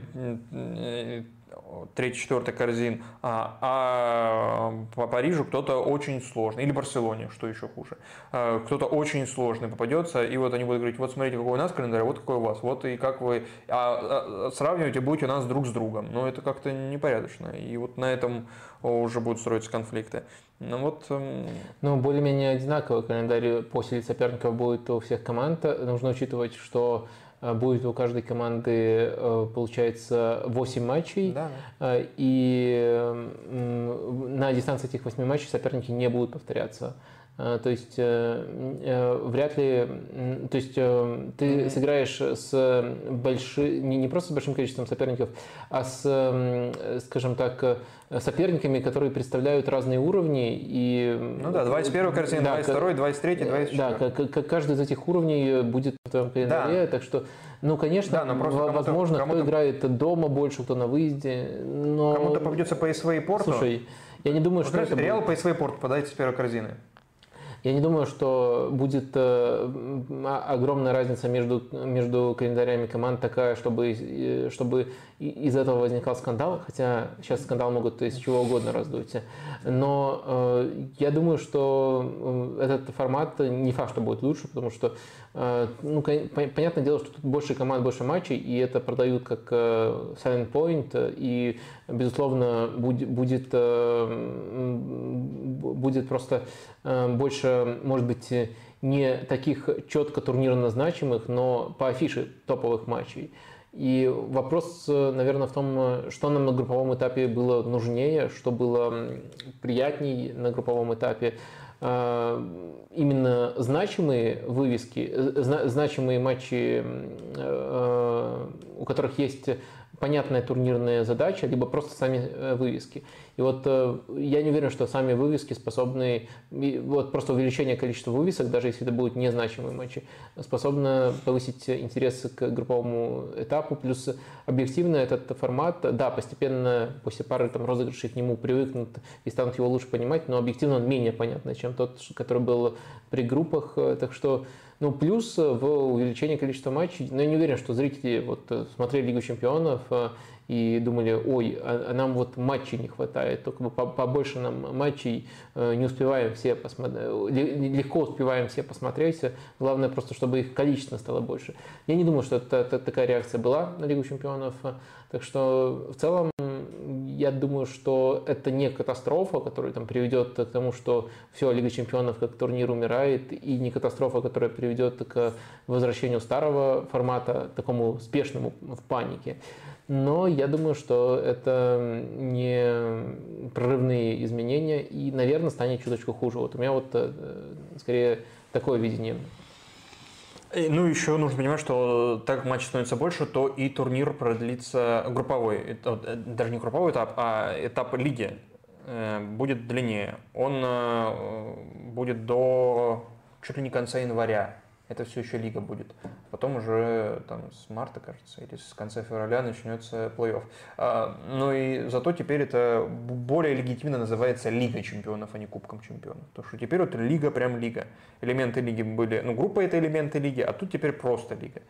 Э, ну, это все равно... Осталось только плей исключить вообще к чертям. Это, и вообще это, все будет... Это все равно все-таки все равно не соответствует критериям лиги. То есть, чтобы каждый с каждым сыграл два раза. Это да. Это так что, да. ну да, таблица, можно сказать.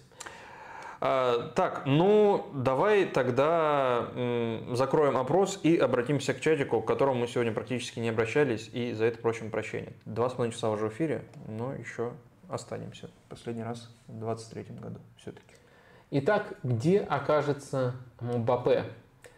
Реал 43%, ПСЖ 28%, да. АПЛ 28% yes. и Саудовская Аравия 14%. Ого! Ничего себе! Как много людей верят, как ты сказал, э, плохих, не, не плохих, а засранцев, да? Ну, Клоп говорил, мы команде мы засранцев. Да. 14% думают, что МБП засранец. Потому что уйти в Саудовскую Аравию, это в 25 лет, это...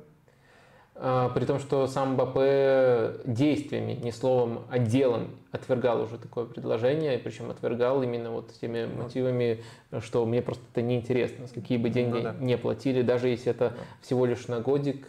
Так что да, эти люди Эм, Эти люди. Да, в очень необычный сценарий верят, потому что они, этот сценарий еще предполагает, что и у Мбаппе резко мировоззрение трансформируется. А хочешь до конца эфира тоже, нравится ли вам новый формат Лиги Чемпионов? Или мы такой задавали как-то? А люди понимают, что за новый формат Лиги Чемпионов. Ну, а, давай, да, это, это, это отвлечет людей, будет гуглить. Да, э, новый, э, новый формат ЛЧ лучше старого. А, ну, давай зададим, поверим нашу аудиторию, но да, это, это далеко не данность. Э, и... Ну да, нет, так же, как и в клубном чемпионате мира. Так, вопрос от э, Михаила э, Хамицевича. Вадим, у бывшего бомбардира Арсенала за первый круг лишь 5 мячей, и это Нкетия. Как думаете, является ли это для команды топ-уровня, претендующей на чемпионство, серьезной проблемой? А, и да, и нет. Ну, то есть э, сама, э, сама фишка, о которой говорил Артета, с распределением голов э, между разными футболистами, то есть отсутствие ярко выраженного бомбардира, это, на мой взгляд, не проблема. Я тут скорее согласен с Артетой, что это даже более стабильный вариант, чем когда ты зависишь от формы одного конкретного футболиста, особенно если у тебя нет уникально крутого и уникально стабильного бомбардира уровня там Кейна или Холланда, а такие далеко не у каждой команды есть. Так что в целом это не проблема. А проблемой становится, когда вот эта вот планка, она слишком низкая. То есть э, вот вы приводите э, справедливой анкете, по-моему, у Букая СК тоже 5, но не, не, не суть, э, не, не принципиально это. Действительно, у Арсенала сейчас эта планка слишком низкая, атакующие игроки, между которыми должны распределяться, голы забивают слишком мало. То есть сам факт распределения это не проблема, но в рамках этого распределения у Арсенала слишком низкая все равно планка, она должна быть э, повыше, чтобы это был рабочий вариант для того, чтобы бороться за чемпионство э, до конца. И дальше у нас возникает вопрос, в чем проблема, в чем беда, почему у Арсенала эта планка слишком низкая. Один из вариантов э, мог быть, они мало моментов создают для своих футболистов, но это не так. Мы можем посмотреть в целом в порядке именно вот метрики создания моментов у Арсенала. Проблемы основные тут касаются именно реализации. И э, в такую, в такую странную ситуацию Арсенал угодил, что у сразу всех основных футболистов атакующих есть минус э, по реализации относительно, например, ожидаемых голов. И это не здорово, но э, это лучше ситуации, когда сами моменты не создаются. Вот примерно так. То есть и глобально это не проблема, э, прямо сейчас это проблема, но она больше связана не с качеством игры, а и не с принципами игры, а с реализацией, с тем, что нам нужно верить в регрессию к среднему. Э, Макс Смирнов. Гави, Кертис Джонс, Харви Эллиот, Прайм и Лалана. Я один вижу сходство или это очень разные прессингующие восьмерки? Ну, мне всегда нравится, когда пытаются что-то неочевидное подметить. А, вот такого типажа. Честно говоря, я больших э, сходств не вижу. Мне кажется, это все очень разные футболисты. И мне кажется, что и, например, Лалана – это игрок полуфланга, Харви Эллиот – это игрок флангового треугольника, который, на, который активно смещается Э, в широкую позицию. Гави это вообще универсальный игрок любой позиции центрального центра. Кертис Джонс, он э, и там, и там оказывался, и в полуфланге, и в более широкой позиции. Короче, нет, я, э, можно, наверное, как вы сказали, эм, прессинг как общий элемент выделить. Все они хорошо читают эпизоды в прессинге, но что-то большего нет, я не могу выделить. Виталий Пасечный, по вашему мнению, если бы Ярослав Ракитский уехал из «Шахтера» в Европу в юном возрасте, он смог бы стать защитником мирового уровня? Пас у него просто потрясающий. А, я согласен, что это конкретное качество всегда на любом этапе карьеры у него было на уровне лучших. А, то есть там с Боатенгом, например, мог бы тягаться, когда Боатенг был в топе, поэтому. А, но в то же время часто бывает так, что одного только паса недостаточно, чтобы построить карьеру. Нужно и обороняться на высоком уровне, нужно и обладать высокой скоростью для того, чтобы в высокой линии играть без особых проблем. И мне кажется, что на топовом уровне это чаще бы проверялось. И думаю, что скорее Ярослав не справился бы именно с этими аспектами. Вот если взять э, футболиста, у которого э, очень э, классные данные были с точки зрения игры в пас, но он все равно не смог это трансформировать в превосходную карьеру, то я думаю, это Ляпорт, Америк Ляпорт с точки зрения игры в пас, я думаю, был этап, когда он был абсолютно лучшим в Европе. Э, Ракитский скорее к этому стремился, а не прямо уже достиг этого уровня. Но другие качества, то, как э, плохо он обороняется, э, и не говоря уже о том, что у Ракитского есть еще недостаток скорости, как дополнительный минус, если мы по такой высокой планке его оцениваем. Я думаю, другие качества все-таки помешали бы, именно в топ-клубе не получилось бы. А вот в топ-чемпионате почему нет? Вот я думаю, что, э, опять же, то редкое сочетание, но которое все-таки встречается, не самая высокая линия, а плюс э, э, требования по игре в пас. То есть команда разыгрывает, играет в пас, но не самая высокая линия. Ювентус на некоторых этапах, может быть, Манчестер Юнайтед тоже на некоторых этапах. Я думаю, вот в команде такого уровня он вполне мог бы быть успешен, если пытаться представить это вот чисто теоретически. Дмитрий Владимирский спрашивает. Романо сообщил, что Уголь Ярис покидает Тоттенхэм спустя 11 лет и переходит в МЛС. Что скажете по поводу карьеры Уга в Тоттенхэме и в европейском футболе в целом? Уголь Ярис, эм, несмотря на то, что он столько лет провел в Тоттенхэме, это, конечно, крутой чувак и недооцененный вратарь.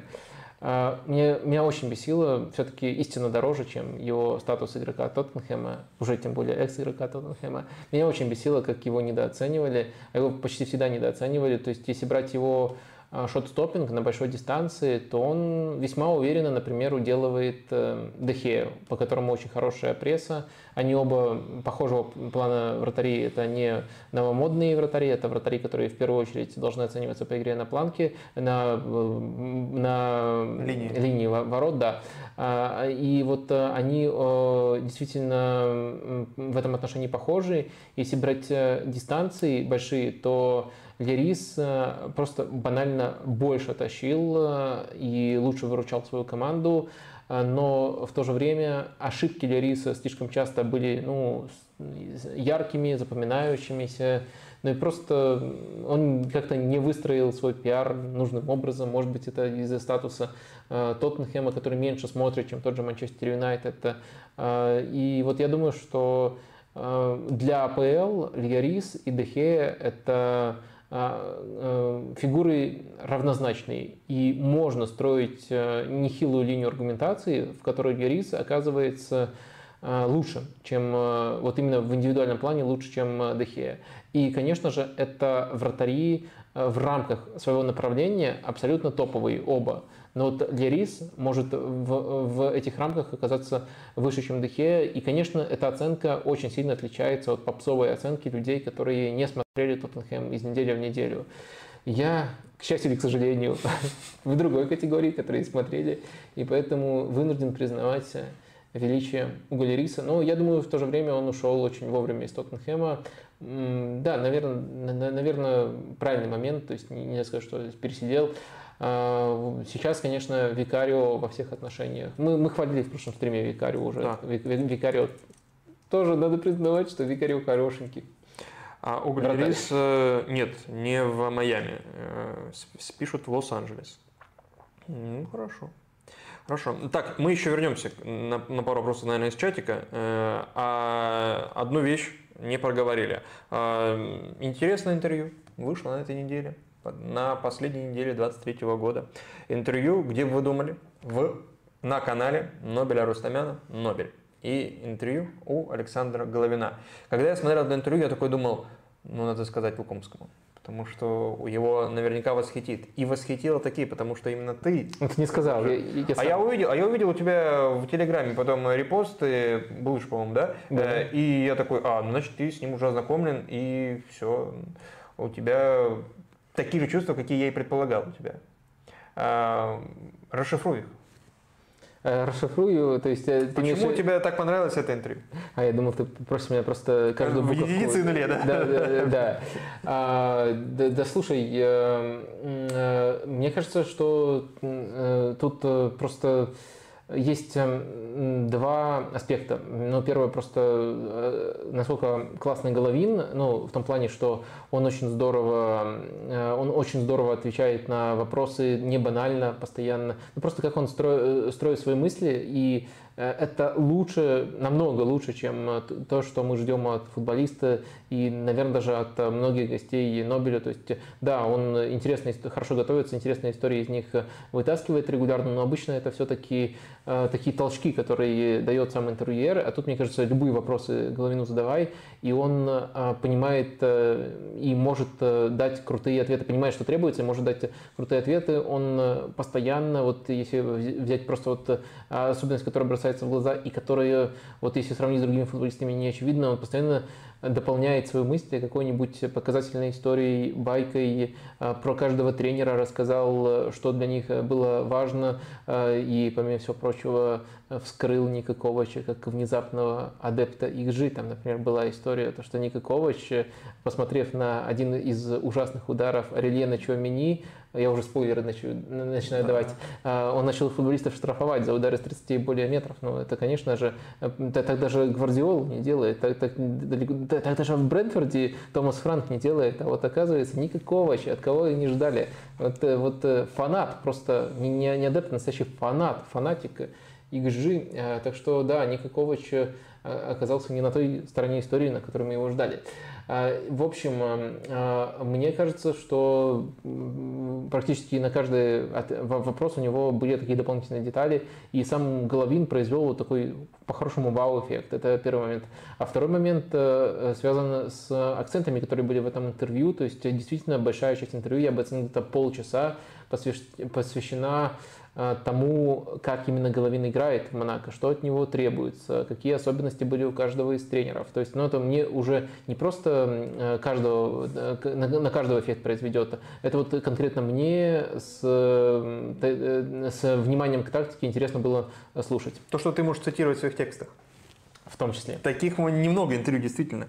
А, но тут лейтмотивом шло вот на протяжении всего интервью эта линия с тем, как изменился Головин относительно предыдущего приезда Нобеля и вообще последних лет его публичных выступлений, ну, было немного, но вот Нобель два года назад приезжал, и сейчас, и сам Нобель повторял постоянно, и это заметно, что он уже просто другой человек в, просто в человеческом смысле, в личностном смысле, а не только с точки зрения его ну, футбольных качеств, и то, как он формулирует мысли, и то, как он открыто на любой вопрос отвечает.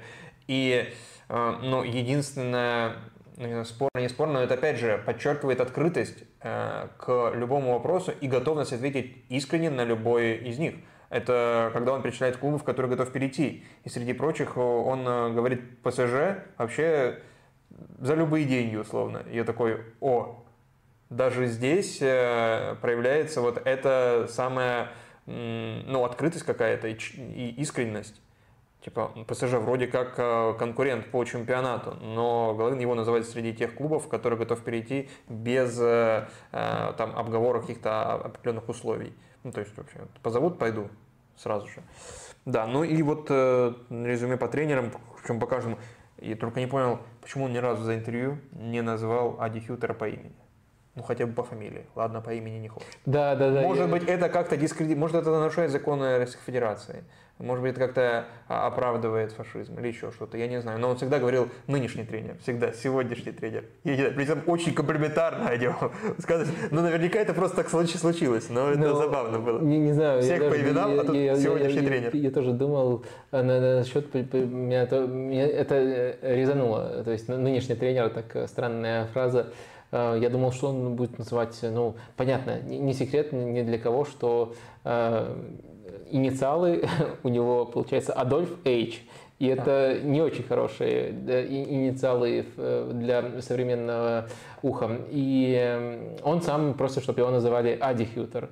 Ну, я думаю, что если бы говорил Ади, ну, она, может быть, э, а, а может быть, тут просто фишка в том, что Ади, ну, звучит как-то, э, ну, понебратство. Ну, типа, Головин воспринимает это, я не могу своего тренера как приятеля называть Ади. А Адольф, это звучит странно. Адольф мне весь велит смещаться в левый полуфланг. Адольф вызвал меня, Марипана, Фафаната, Закарию и сказал, что вы лидеры. Блин, ну почему это так смешно. Извини. Ну, не, не, ну, мне, мне стыдно, но смешно. Ну, так бывает часто. А, ну, в общем, да, это прям must интервью. И по внутренностям, которые там а, Головин раскрывает, вот эти истории, которые он которыми он подкрепляет э, свои мысли, э, и вот э, то, как к нему относятся в команде, как, он, как изменилась его э, тренировочная работа индивидуальная, и как клуб к нему относится, как изменились там его диеты и так далее. Это все очень Э, важно и увлекательно. И необычно, опять же, э, потому что не так много подобных интервью. Давай еще вопросов и будем уже закругляться. А, Арманбек Муканов. Вадим, как вы считаете, от, ответом на максимальное количество заготовок может стать упор на появление супер десяток, которые будут как либера в волейболе обладать максимальной свободой, чтобы ломать план соперника? Ох, какая интересная параллель с волейболом. Почему там либера обладает свободой? Ну ладно.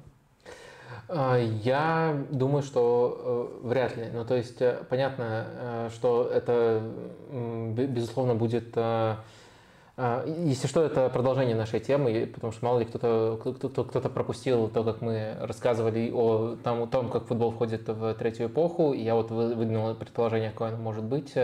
Мне кажется, что вряд ли, потому что это все касается стандартов, и там, как бы, как правило, одна запрограммированная ситуация против другой запрограммированной ситуации, и такие, такие игроки, наверное, будут только мешать тому, что планируют тренеры. То есть у каждого своя заготовка, у каждого свой план, и эти планы вступают в противоборство.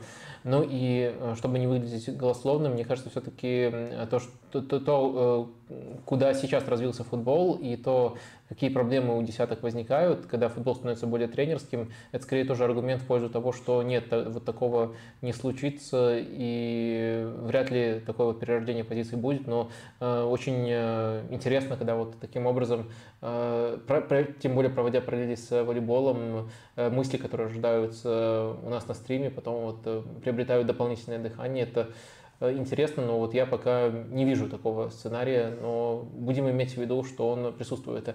Давай я перехвачу у тебя роль, поскольку тут прямо порция вопросов, которые задаются не мне, а тебе. Э, грубо говоря, они касаются фильмов. Э, наверное, чтобы не отвечать абсолютно на каждый и не засидеться тут еще на три часа, Э, в целом про кино, про возможное возвращение кинорубрики. И, может быть, если мы ее, ее вот сейчас в импровизационном режиме возвращаем, объединим это с другим вопросом топ-3 фильма или сериала 23 года, который вот ты посмотрел.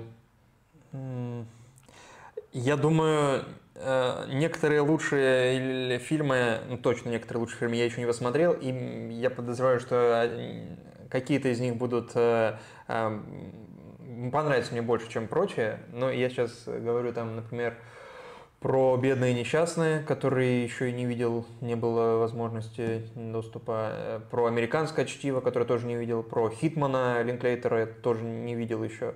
А, ну, и таких несколько фильмов. Некоторые вот уже есть к ним доступ, я просто не успел посмотреть. Салбор, например. Я просто не успел посмотреть пока. Но обязательно это сделаю еще, думаю, в этом году.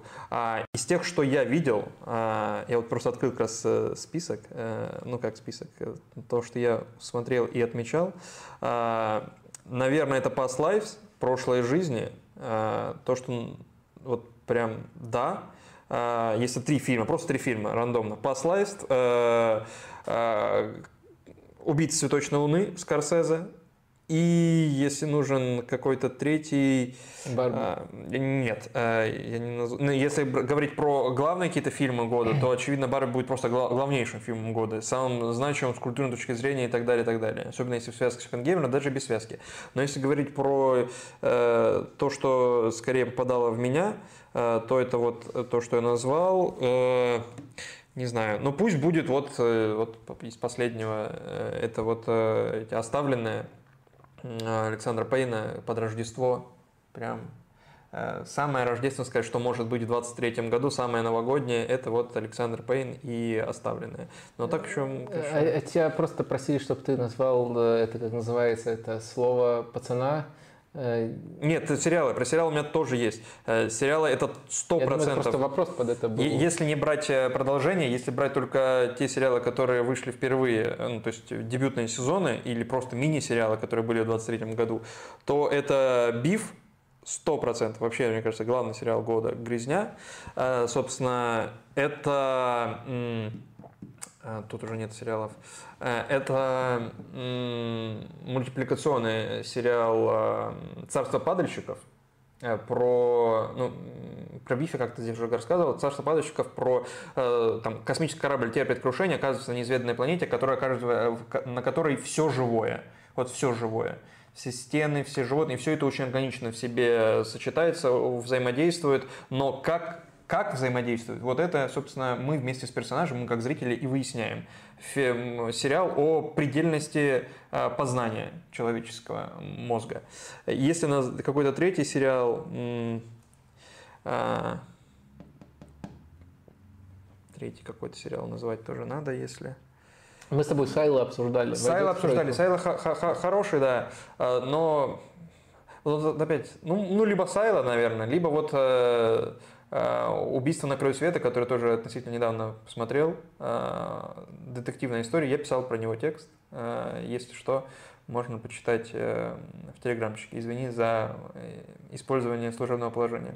Да не, э, я могу даже А пойти с- тут дальше и сказать, что ссылка на твой телеграм-канал, как, в принципе, обычно есть Что ты говоришь, слово пацан, слово пацан хороший сериал тоже, особенно до пятой Я серии. смотрел, особенно до я пятой серии. смотрел, но, к сожалению, я, ну, не знаю, может быть, не к сожалению, может быть, к счастью, я часто слышу, слишком, неприлично часто слышу про этот А, сериал. Ну, это, да, это главный вообще, может быть, вообще главный медиа феномен, ну, культурный феномен точно главный в России, э, сто процентов.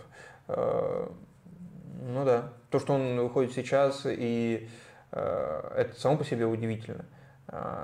И что он при этом, ну, не то, что не стыдно, он просто хороший сериал. Мгм. Э, Ну, давай совсем коротко еще. Входит ли «Прослушка»? Это супер старый сериал, насколько я знаю. Ну, да. Э. В топ-5 любимых сериалов, раз мы уже эту тему раскрываем.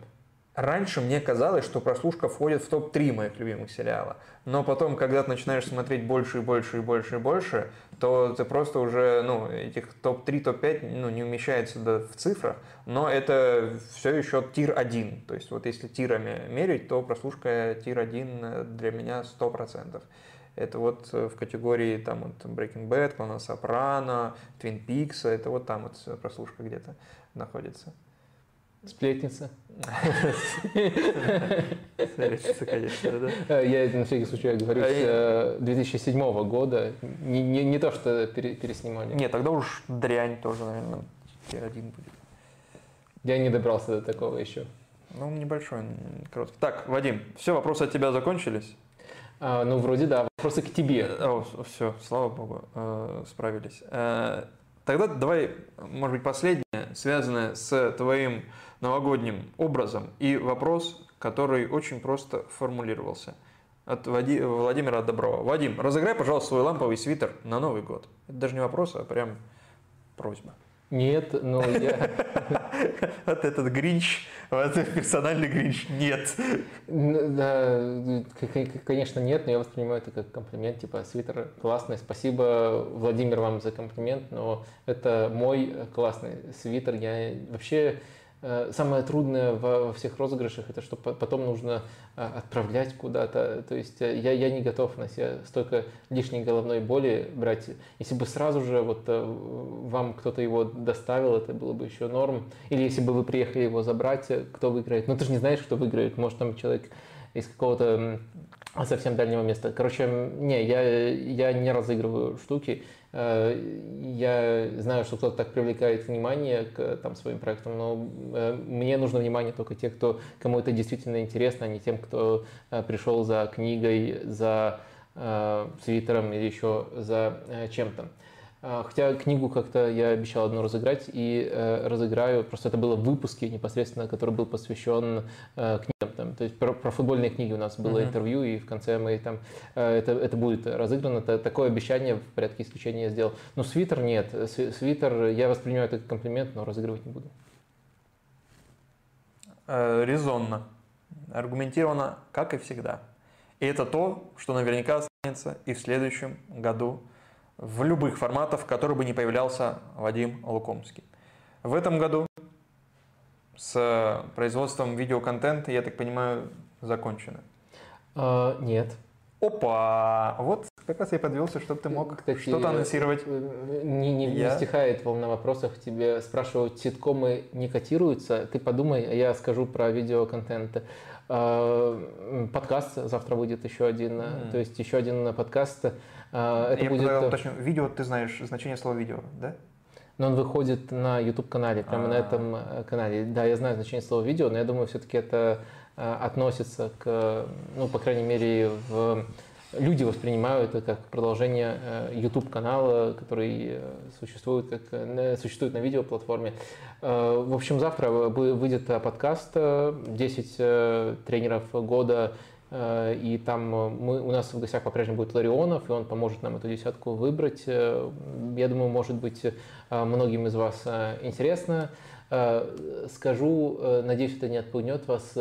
Э, Очень э, разные взгляды на сами критерии у нас были по ходу формирования этой десятки.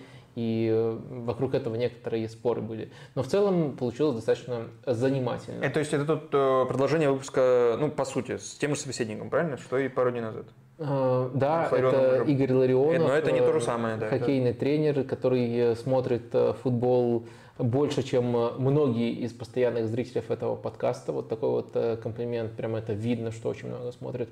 Э, больше, чем хоккей смотрит непосредственно футбол, хотя он хоккейный тренер. И его взгляд, конечно, очень интересен, и он поможет нам, он составил свою десятку, поможет нам определить, ну, мы, в принципе, это уже записали, помог нам определить итоговую десятку, там у каждого, как у нас по традиции подкаста принято, есть голос, вот гость, uh-huh. и мы с Игорем в итоге вот сформируем десятку, и этот выпуск, он выйдет э, у нас буквально вот завтра. Ну и э, просто не забывайте, что в принципе в каком-то плане на эти праздничные дни э, канал вас завалил контент. Тут есть и выпуск МНФ, можно к нему вернуться, и прошлый стрим с итогами года еще актуален, и вот нынешний стрим, и два подкаста.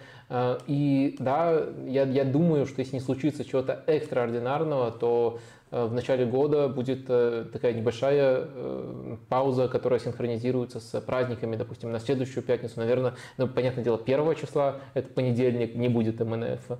Вряд ли кому-то хотелось бы смотреть именно МНФ первого числа. Но я думаю, что в следующую пятницу, если не случится какого-то экстра события, тоже можно еще пропустить. А дальше вернемся в ритм. Но пока, я думаю, у вас контента более чем достаточно, чтобы вот это вот время перетерпеть. Э, думаю, как-то так. Э. Да, давай итоги опроса подведем. Я заметил, что он не подведен, а это неправильно. Да. А, новый формат LC лучше старого, да, считает, э, я, кстати, думал, будет меньше, считает 39%. А за старый формат, отвечаю, то есть нет, выступает 61%. Вот таким образом, мне почему-то казалось, что старый формат прямо, ну, нынешний формат прямо очень любим публикой, а тут оказывается да, есть этот перекос, но я думаю, он будет значительно больше. Но как проголосовали люди, так проголосовали. Очень для меня интересный исход этого. А, так вот, э, финальная тема у нас э, ситкомы не котируются. Ситкомы котируются, но с ними сложно, потому что их много э, по, по часам просмотра, поэтому я не то чтобы много видел, я их не представляешь, когда конец. То есть особенно те, которые выходят сейчас. Но даже те, которые закончились, тоже я даже не понимаю, как к ним подступиться, потому что их очень много и сложно осилить. То есть была пандемия, когда я там мог смотреть что-то, и э, там можно было параллельно несколько сериалов смотреть. А когда вот э, уже такая более понятная загрузка, и ежедневная, еженедельная, там и с футболом связанная и так далее, когда много всего э, выходит и нужно смотреть, и просто хочется смотреть, э, то не остается времени. И плюс я просто люблю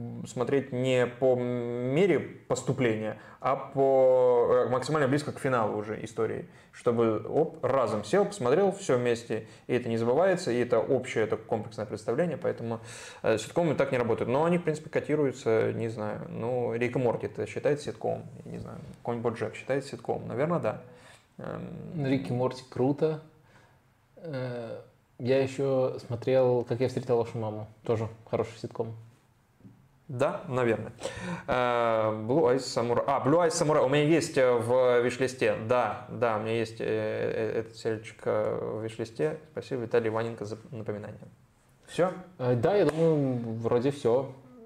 Добра, мира, мира на новый 24 год. Ой, я и забыл, что это типа там с наступающим, и такая, так, такая ерунда тоже э, нужна. Но для кого-то это не, не ерунда, я просто не, не отмечаю особо Новый Просто год. ритуал, да, такие? Да, я отмечаю, вернее, но просмотром э, футбола, и его много всегда в Новый год. А, да, так что примите тоже от меня искренние поздравления, кто отмечает эти праздники, и Рождество прошедшее, и Рождество, которое грядет, э, и Э, Новый год. Э, в общем, точно хорошо вам отметить, в хорошей компании. И встретимся уже в следующем году. Пока-пока.